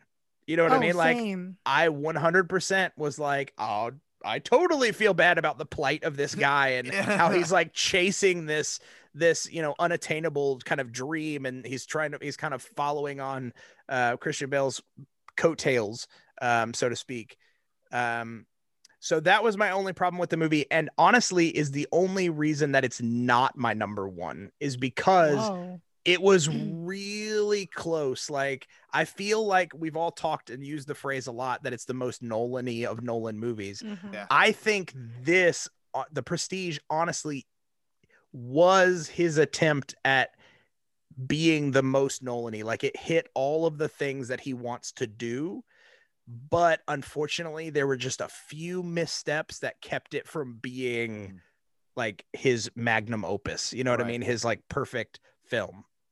Well, and I Um, think that he he has this, a tendency. I mean, and he does it well because he's a very good director of action sequences.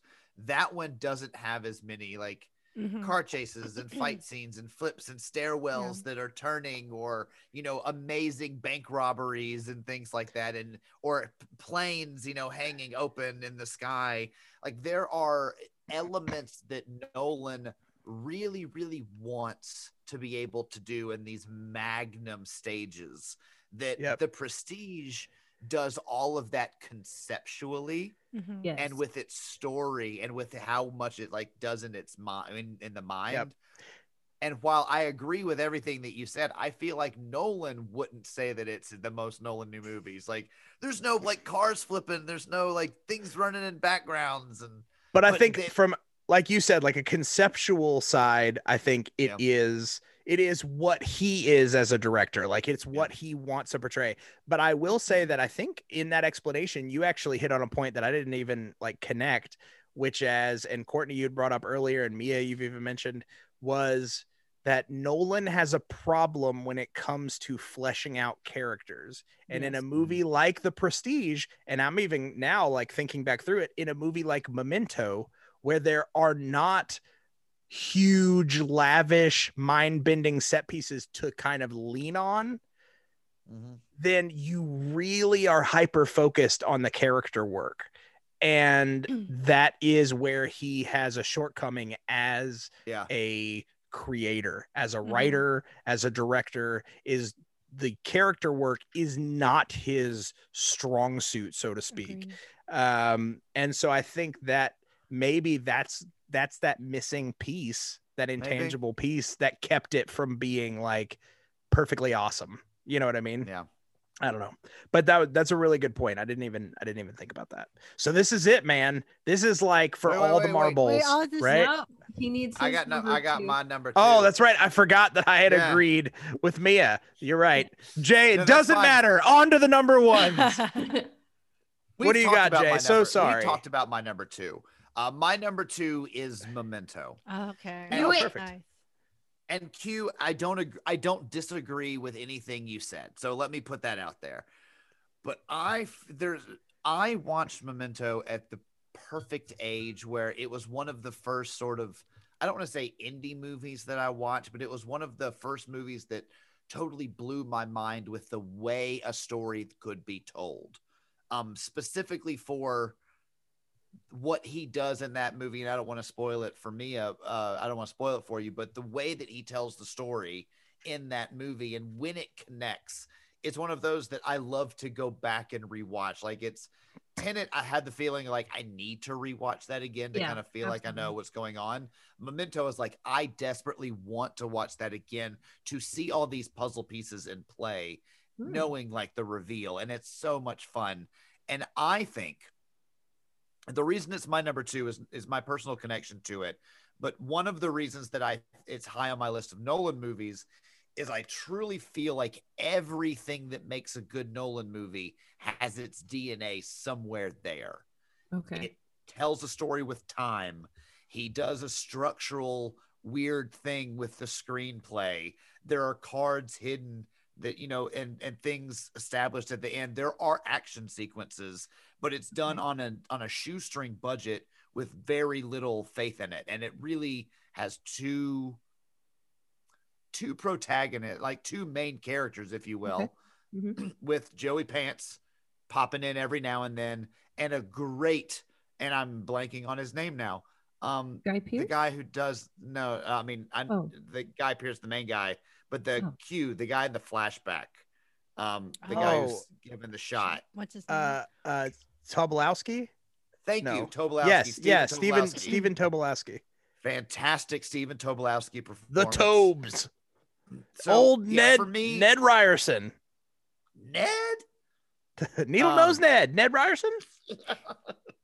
But yeah, so for those reasons, it's just it's way high on my list just because of personal love for it, and I think that everything that he eventually grew grew off of Hmm. has its DNA somewhere there.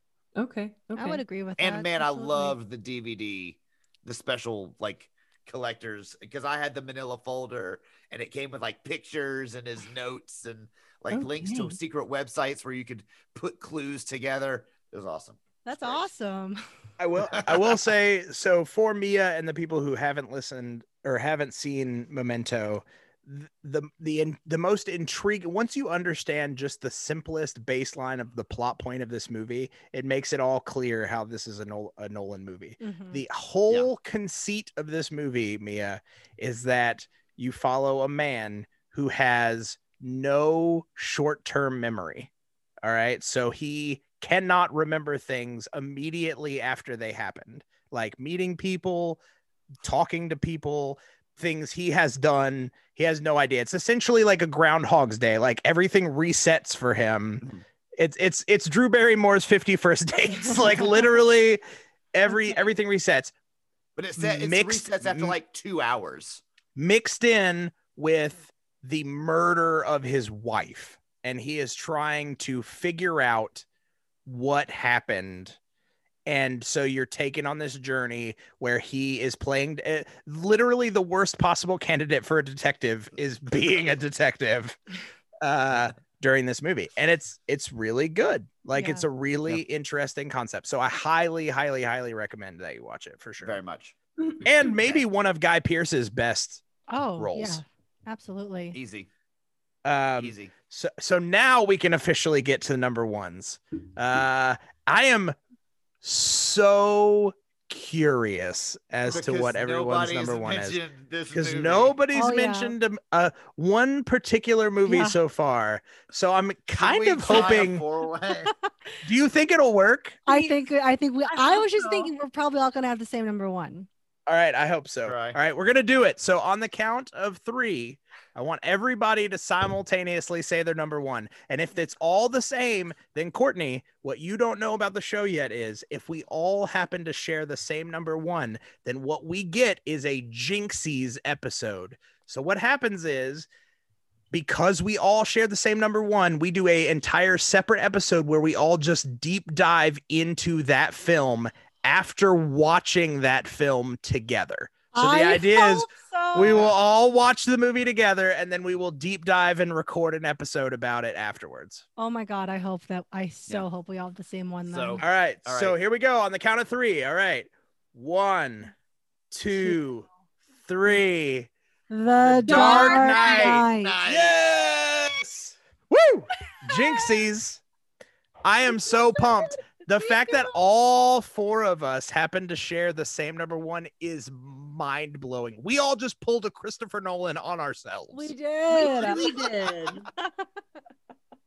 Well, I let's mean, just gush about it then. Let's just Yeah. all gush about it. I'll be real. It's probably it's not that surprising because it is. It's so incredible. Like the fact that he made a a superhero movie into a procedural drama that feels intimate, but also like still kind of daring, you know, and also before Aven- Avengers and all that stuff came out, obviously this was the this was the pinnacle for superhero movies. This changed Sure. the game. Sure. I will say I- I'll I take it mean, a I step. couldn't. Oh, oh wait, I'll take Q, it a step can go. Let's further go in order. and say um, that it be uh, aside from being a high benchmark or high watermark for superhero films, it is maybe one of the top tier crime thrillers Yes. out there.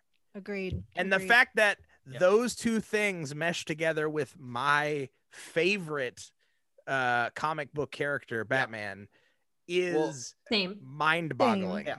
Yeah. I want to. I want to extend that because not only are those two things very, very true, it's a technical marvel of a directed and cin- like cinematography laid out movie. Like it is a. It is just one of the best movies, Agreed. action movies Yes. that has been made in the last twenty years. Yeah. Like the and the premier example of that is just the opening bank heist scene. Oh yes. There's there's almost no CGI in that.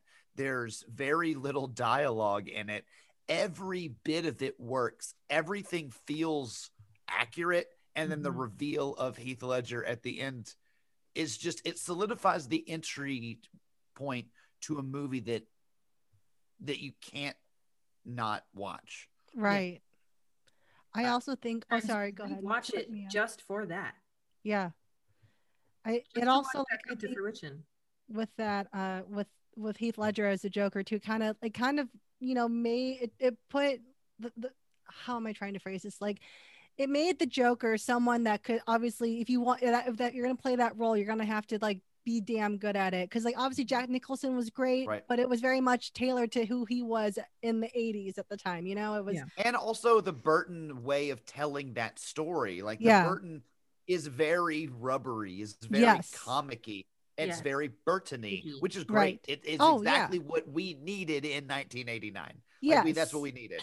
It- but yes to approach the Joker in the what Nolan was building, which is a very grounded, like, what Mhm. if someone did this?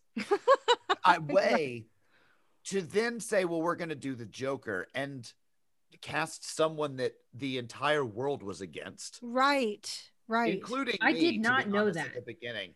oh yeah I was mean, just like, only I was like, ah, I don't think so. The dude from Ten Things I Hate About You. I know No. From a Knight's And- Tale and- like okay.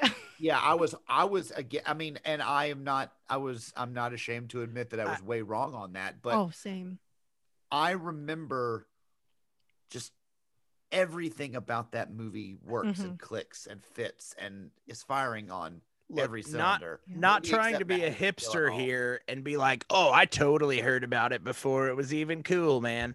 Um, I will say that I, when I heard about the Heath Ledger casting, I was actually super on board for it, and I'll tell you why. Because I had seen a really shitty movie, pretty pretty pr- like recent to to that announcement, which was The Brothers Grimm oh, oh and Oh, yeah. Heath Ledger is fantastic in that movie as a very not Heath Ledger role. Like he is not playing like the handsome, cool guy. He's playing this like super meek, kind of weird, kind of um introverted, almost what I would consider like like a like a Paul Bettany kind of role. he's the he's the Um, he's the glasses brother isn't he in yeah, that movie yeah. And I he's remember- and he's fantastic. And so when they announced that he was going to play the Joker, I was like, you know what? Like He has this range. this dude might pull this off. Like he may do something weird. character actor But I will tell you this. I watched the movie and obviously all of the praise. His his Joker is one like in the rankings of Joker. I think Jay, we've even had an episode where we rank Jokers. Um our number our number one was unanimously Mark Hamill animated Yeah, series Joker yeah. is the best. Agreed. But secondarily, we said Heath Ledger's Joker. Mhm. Um, but I will say this, and I said it on that episode, and I'm putting it out there again because I feel like someone needs to pick this up and run with it. Heath Ledger is doing a Brad Dourif impression as the Joker. Brad Dourif, for those who don't know, Brad Dourif is the voice of Chucky in the Chucky movies. okay He is his his voice his mannerisms. If Mm-hmm. he's a he's a worm worm tongue Worm, in worm tail, worm tongue in Lord of the Rings. in Lord of the Rings. Mhm. Um, he's he's a great character actor. He's, he's a an amazing character actor. And it was announced that when Heath Ledger died, that Christopher Nolan had originally in his trilogy planned for the Joker to be the big bad again in the third in the third movie. Um, and Hmm. obviously that was derailed by his untimely demise. But there were rumors circulating that his third movie would have made a time jump. So it would have essentially been, you know, them a little more seasoned, Batman a little more seasoned, a little older, Joker spent some time in Arkham and essentially kind of them clashing and butting heads again as like both war war Mhm. riddled older men War worn. and war yes and Yeah. i i wanted so hard and i screamed it i was like this can still happen i was like if you cast brad dourif as the joker this this movie can still happen. Like i and i'll say it today if chris nolan wants to pick it up and make another one it could still happen. Like he can still do this. Time frame wise age wise it's totally still appropriate. But anyway watch watch a brad dourif movie like whatever you want and then go back and watch the dark knight again and i swear you'll just your, your mind is going to explode. You're going to be Uh, like yeah. Whoa like he I'm already really thinking is about it. Like, yeah, that that's it. I love it. he's doing the voice it's that you know the problem is we have to Mhm. kill the bat man Mhm. and that's and you can hear chucky saying that yeah. i'm going to take your soul okay you know it's like kind of jack nicholson kind of christian slater like it's so anyway yeah i i love that movie that scene at the like towards the end in the in the climax where um he's st- his joker is standing in the middle of the street and batman is riding at him on the motorcycle and Yeah. he's like shouting to like come on! Yeah. is like it gave me goosebumps in the Uh-huh. theater. Like watching it it felt so visceral. Like he was like he wanted him to kill him so bad. You know what i mean? He's like kill me. Like do it. If i can turn you to the one thing that you don't want to do like i can die happy Right. um and oh god like Yeah. as a It, Batman it fan, I was just time. like, oh, Yeah, I jizzed in my pants in that movie. I was just like, oh, this is it. They nailed it. They figured it out. I mean, Oh. and let's not get out of the podcast without saying that we talked about the prestige, but the Dark Knight has maybe one of the best movie magic tricks of all time uh, with the Joker's magic trick and the pencil. Yeah. Yeah. It's like one of the best. I know he was technically introduced in the bank robbery scene, uh-huh. but that is Seeing one the of the Joker in best that scene. character introduction scenes Oh, amazing. in amazing. any film of him just like laughing maniacally, Mm-hmm. echoing in that dark room, and then walking in and doing that magic trick. Right. Because you just mentioned it in the same sentence, it just made my brain connect the two. Can you imagine Heath Ledger instead of Christian Bale in The Prestige? It would I have would worked. be into it. Yeah, it would Like, been imagine would've him cared. playing like the more. Like, Me that's what I'm saying. Like, that would have felt so much more like genuine. I'm already um, picturing the hairstyle, the clothes. Yeah. Well, the yeah. thing Yeah. is, if you don't think that Christian Bale, I mean, if you don't think that, um, oh Lord, I've Heath just forgot his name. Heath, Heath Ledger, Ledger. can make you care about him, then watch, you know, Brokeback Mountain, watch, yeah. you know, uh, Brothers Grimm, watch some of those movies that he's been in. I mean, hell, watch Ten Things I Hate About You. And he you makes care you care about him. about him. He's an a damn good asshole. Dude, actor. Even talk talk actor. about just like Yeah. affecting scenes Y- y- to bring it back to the Dark Knight. The scene in the interrogation room Mhm. when Batman comes in and you get that awesome shot where Heath Ledger is just sitting at the table and you just see like Batman come in out of the darkness like behind Mhm. him. Yeah. And when he like punches his hand, he like Uh-huh. breaks his hand and he just looks surprised but not in pain. And that scene where he is like laughing as he beats the shit out of him and he's like with all your strength Mhm. there's nothing you can do. I was just like "Ah!" like this is such a Like what a what a just uh I don't know. It was, was, just the, that was the first scene they filmed together. Really? What? yeah. It, like chronologically scene, Heath speaking. Ledger, yeah, that they filmed on set the very first time Damn. Heath Ledger was in makeup as Joker and he was on set with Christian Bale was that scene. The first Fucking thing awesome. filmed in Yeah. the in the in the, God, in just- the production schedule. Just him like slamming his head into the death. Like the whole That the whole scene. scene is like Mhm.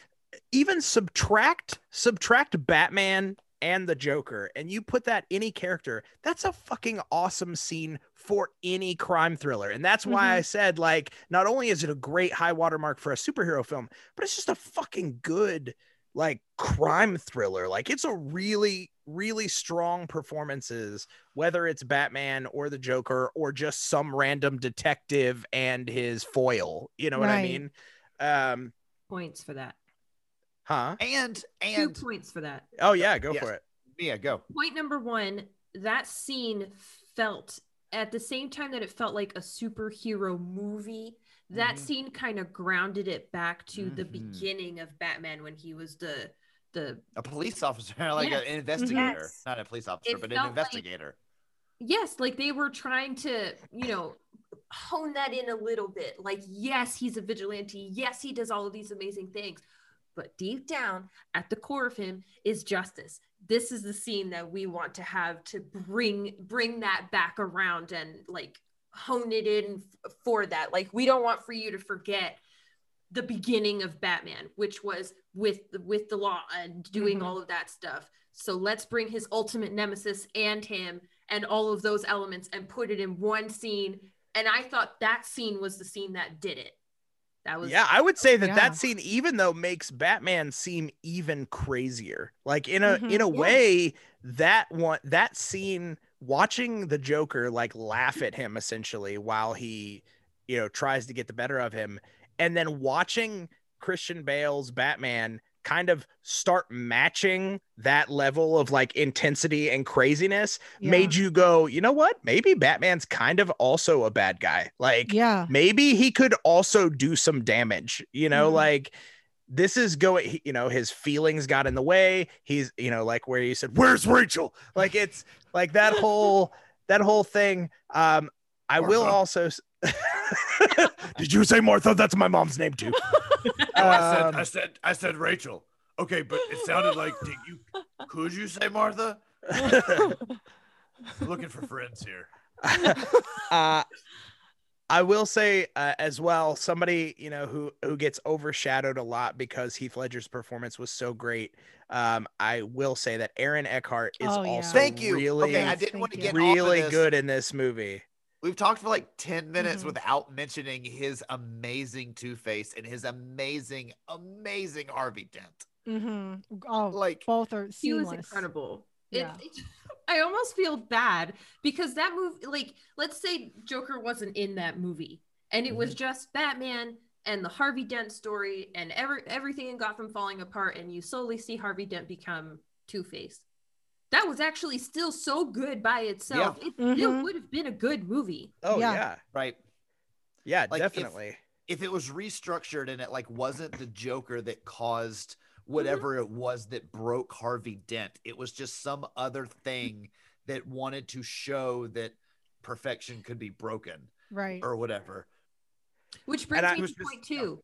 Yeah, go for it. Point two, Batman is uh, first off the animated series, and then to further that along, uh, Batman in general is one of the first superheroes where you see blood and death and uh, Mhm. like in your face. And I remember that remember watching that in the animated series, um, that you see violence, violence, you see human violence, so knives and guns and stuff like that. Um, you don't see that as much in in shows like Superman and all, all that other stuff because it's all kind of in a supernatural place. Mhm. But Batman is very here on Earth place. So it, you also see that when you're watching the the film, like the the the decisions he makes. y- You see, Rachel dies. There is no, oh, the superhero's gonna come save me. No, she dies. That's Right. Yeah. real life consequence. She's gone. Yeah, Only I will that. say, I think it it that movie that was the kind of movie that needed it. You know what I mean? Like that if if he saved both or you know just uh Harvey got hurt in the whole incident, then it it would feel untrue to the story Yeah. to the version of Batman that Nolan is telling, which is a version where no punches are pulled. Like Yes. consequences are consequences. Things happen. Bad things happen. Good guys lose. Bad guys win sometimes. And that's just the way that it goes, you know? And one of my favorite anecdotes um, from the behind the scenes of that movie, and just proving that that Heath Ledger like really embodied this character in that moment was the scene when he's walking away from the hospital and he goes to blow up the hospital um, Yeah. and and the remote doesn't work that actually happened he the remote was supposed to explode i mean the building was supposed to explode as soon as he hit the button it didn't and that whole kind of him reacting and turning around and hitting the thing again and his whole reaction was totally improvised and then when it did explode and he kind of like jumps And That was like-. Yeah. that was all real and it That's felt amazing. so perfectly in line with the joker you know what i mean just this Yeah. kind of Yeah. like like eh, He Well, says because he was in he the nurse's plans. costume. He literally in said nurse that a costume, yeah. prior.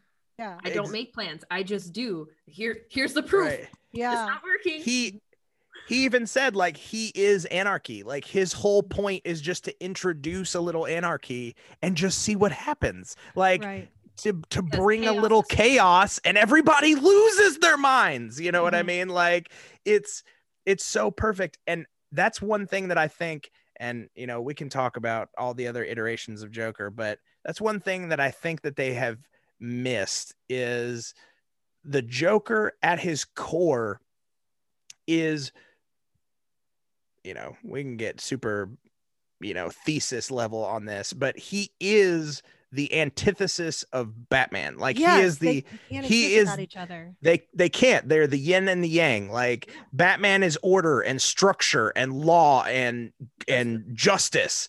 And the joker is chaos and unrule and unsettled and what happens if there isn't this? And Yeah. um and i think that's what they miss when they try to do some of these other other iterations. It's what felt so flat about jared leto's joker Mm-hmm. is you know he's felt like, a oh bad i'm the- guy. yeah, I'm just a Yeah. I'm like, a like a kingpin. weird I'm like bad a guy. drug lord. I'm just a weirdy pimp guy. And it's like I'm that's a not gimmicky but that's bad not the guy. Joker. I care, I care about material things, and this is my shtick. Like the Joker isn't a shtick. No. The Joker no, is yeah. a force. Like the only But I- way for the Joker to go away is for Batman to stop being Batman. But I will tell you and say what you will about Zack Snyder and his his whole stab at DC. I will say the best if if Heath Ledger is the best Joker, for me, there's two Batmen that are the best Batman. One, Adam West Batman, but he doesn't really count because he was like super silly and gimmicky. But I will say, and I will go down swinging with anybody who wants to go toe to toe with me on this. Ben Affleck's Batman Batfleck. is the perfect Batman in relation to the comic series. Like mm-hmm. he is exactly what like bring the animated series to life and it would be Ben Affleck just like him. Yep. Yeah. Yeah, if yeah, if fair. you if you take Frank Miller's The Dark Knight and bring that Batman to life, it is Ben Affleck's Batman. Like he's this mm-hmm. bruiser, brutal, hard-worn kind of dude. And that's why here you go, Nolan. You can have my idea for free. Make your third movie. Make it with a 50-year-old Joker and a 50-year-old Batman. And I want you to cast Brad Dourif and I want you to cast Ben Affleck. And I want to Oh, see those yeah. two go toe to toe in their respective Batman and Joker style. And I want to fucking see that so bad. That'd be pretty cool. I'd It'd be bankroll so- if I had the money. dude dude it'd be so awesome. But yeah this is that's an amazing that's an amazing list. I'm so glad that we all shared that. I cannot wait to watch this movie with you guys. Oh, that's gonna be so Yay. fun. We need to figure out how to like stream yard it or do some sort of like We can, streaming we should. something some live stream thing. Oh, that'd be awesome. I a think we watch totally should. along. Um but this is the hardest part of every episode and that is where we have to take our respective lists and whittle them down into one definitive Christopher Nolan top five list. Now, I think we know number one. Yeah. we definitely know number one, nailed it in. Insomnia. Yeah. As The everybody Knight knows, Rises.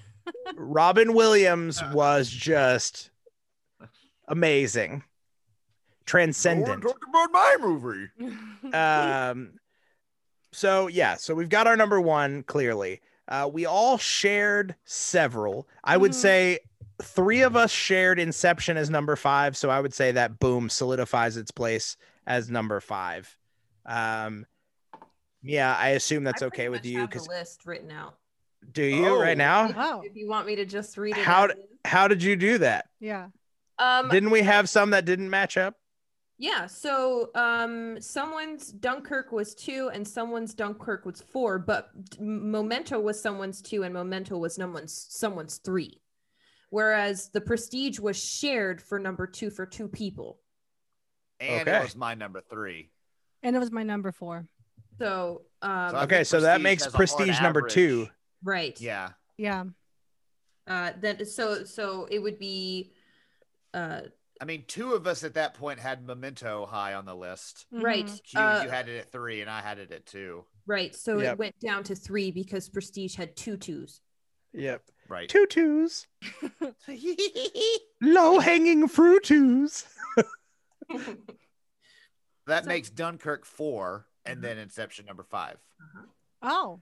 All right, you go. so Mia, really read read that. it back in in it, all of its Nolan glory.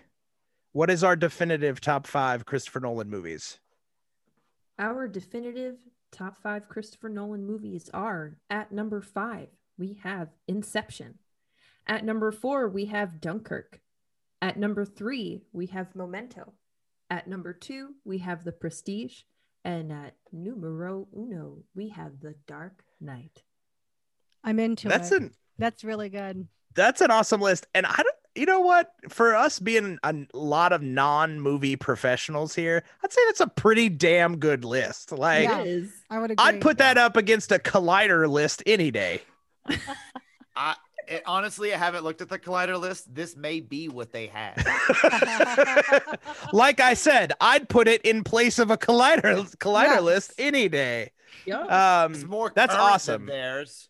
So if if anybody's listening that hasn't ever seen a Christopher Nolan movie, let What are you this be doing? your guidebook. Mhm. Let this be your intro to Nolan as a director. Um, we would love to hear if you guys have different opinions than the movies that made our list. Then please tweet at us as as always at high number five the podcast on Twitter. Um, please take to the interwebs and check out project nerd.com uh, for our show and tons of other amazing podcasts. Uh, I'd love to thank our guest, Courtney Warner. Thank you so much for joining us. Uh, this was fantastic to get to talk movies with you. Uh, and I have no doubt that the door to the High Five Writers Room will remain open to you for the foreseeable future. So if you would like to jump on one of these other lists that you shamed us for not having, um, then we welcome that wholeheartedly. Um, Please. in yes. in the meantime, if people want to find more of you, where can they find more about Courtney Warner? You can find more about me on I uh, have a website now. It's just courtneywarner.com. That's C O R T N E Y W A R N E R.com where you can find like links to some of the stuff I've written uh like for satire and like whenever I have live shows again for stand up they'll be on there. Um I also have a podcast myself. It's called Murder She Joked and it is a improvised untrue true crime podcast form where we take Heck yeah. suggestions from you guys uh, anyone who wants to message us on our instagram um, and we take suggestions and we'll play with those for each episode we have a lot of fun guests coming up on ours and yes we do that and um uh I'm trying to think why yeah check out some of my humor writing on um uh medium at uh humor darling and flex magazine Sweet. Please, Ooh. absolutely. Everybody go check it out. I sincerely implore you, you will not regret it, regret it at all. Um, in the meantime, again, make sure you check out project-nerd.com. Check out all the amazing podcasts on the Project Nerd Podcast Network. Check out the Project Nerd YouTube channel where we have new and weird content streaming at you at all hours of every day of the week. Um, and then, uh, yeah, don't forget, we do have a Patreon that still exists. Uh, feel free to go give us like three dollars at a time. We'll give you extra episodes. It's not that expensive guys. It's it's about the same price as a starbucks coffee. Like give us your money is what i'm saying. I'm not trying to beg here but we need your money. I haven't eaten in like three weeks and i'm getting very hangry. So please give us your monies. Uh and until next time uh stay nolan i guess? I don't know what Now start playing this episode in reverse. Yeah. There you go. there's all sorts of hidden messages Yes. Cries for Promise. help. We have reached the end of another High Five, the podcast episode. It's time to lock up the writer's room and rest comfortably, knowing we knocked out another great list of things you should be watching. If the guys didn't mention your favorites this week in their lists, you can harass them by emailing them at my5 at highfivethepodcast.com. That's M Y F I V E at H I G H F I V E T H E P O D C A S T dot com. Got that? Or connecting with them on Facebook at facebook.com forward slash high five the podcast, on Twitter at high the number five the podcast, Instagram at high five the podcast, or on Letterboxd by searching high five colon the podcast. Don't forget to subscribe on iTunes, Stitcher, Google Play, or wherever else you listen to podcasts and drop the show a five star rating to show us some love. What's the worst that could happen? Crossing the streams? Maybe. See you next week. And that's a wrap, everybody. Cut, Casper. That's a wrap. Cut, print it. What happens in the next reel? Cut. Okay, that's a print. Okay, cut. That's a wrap. That's a wrap, people. Now let's get the hell out of here.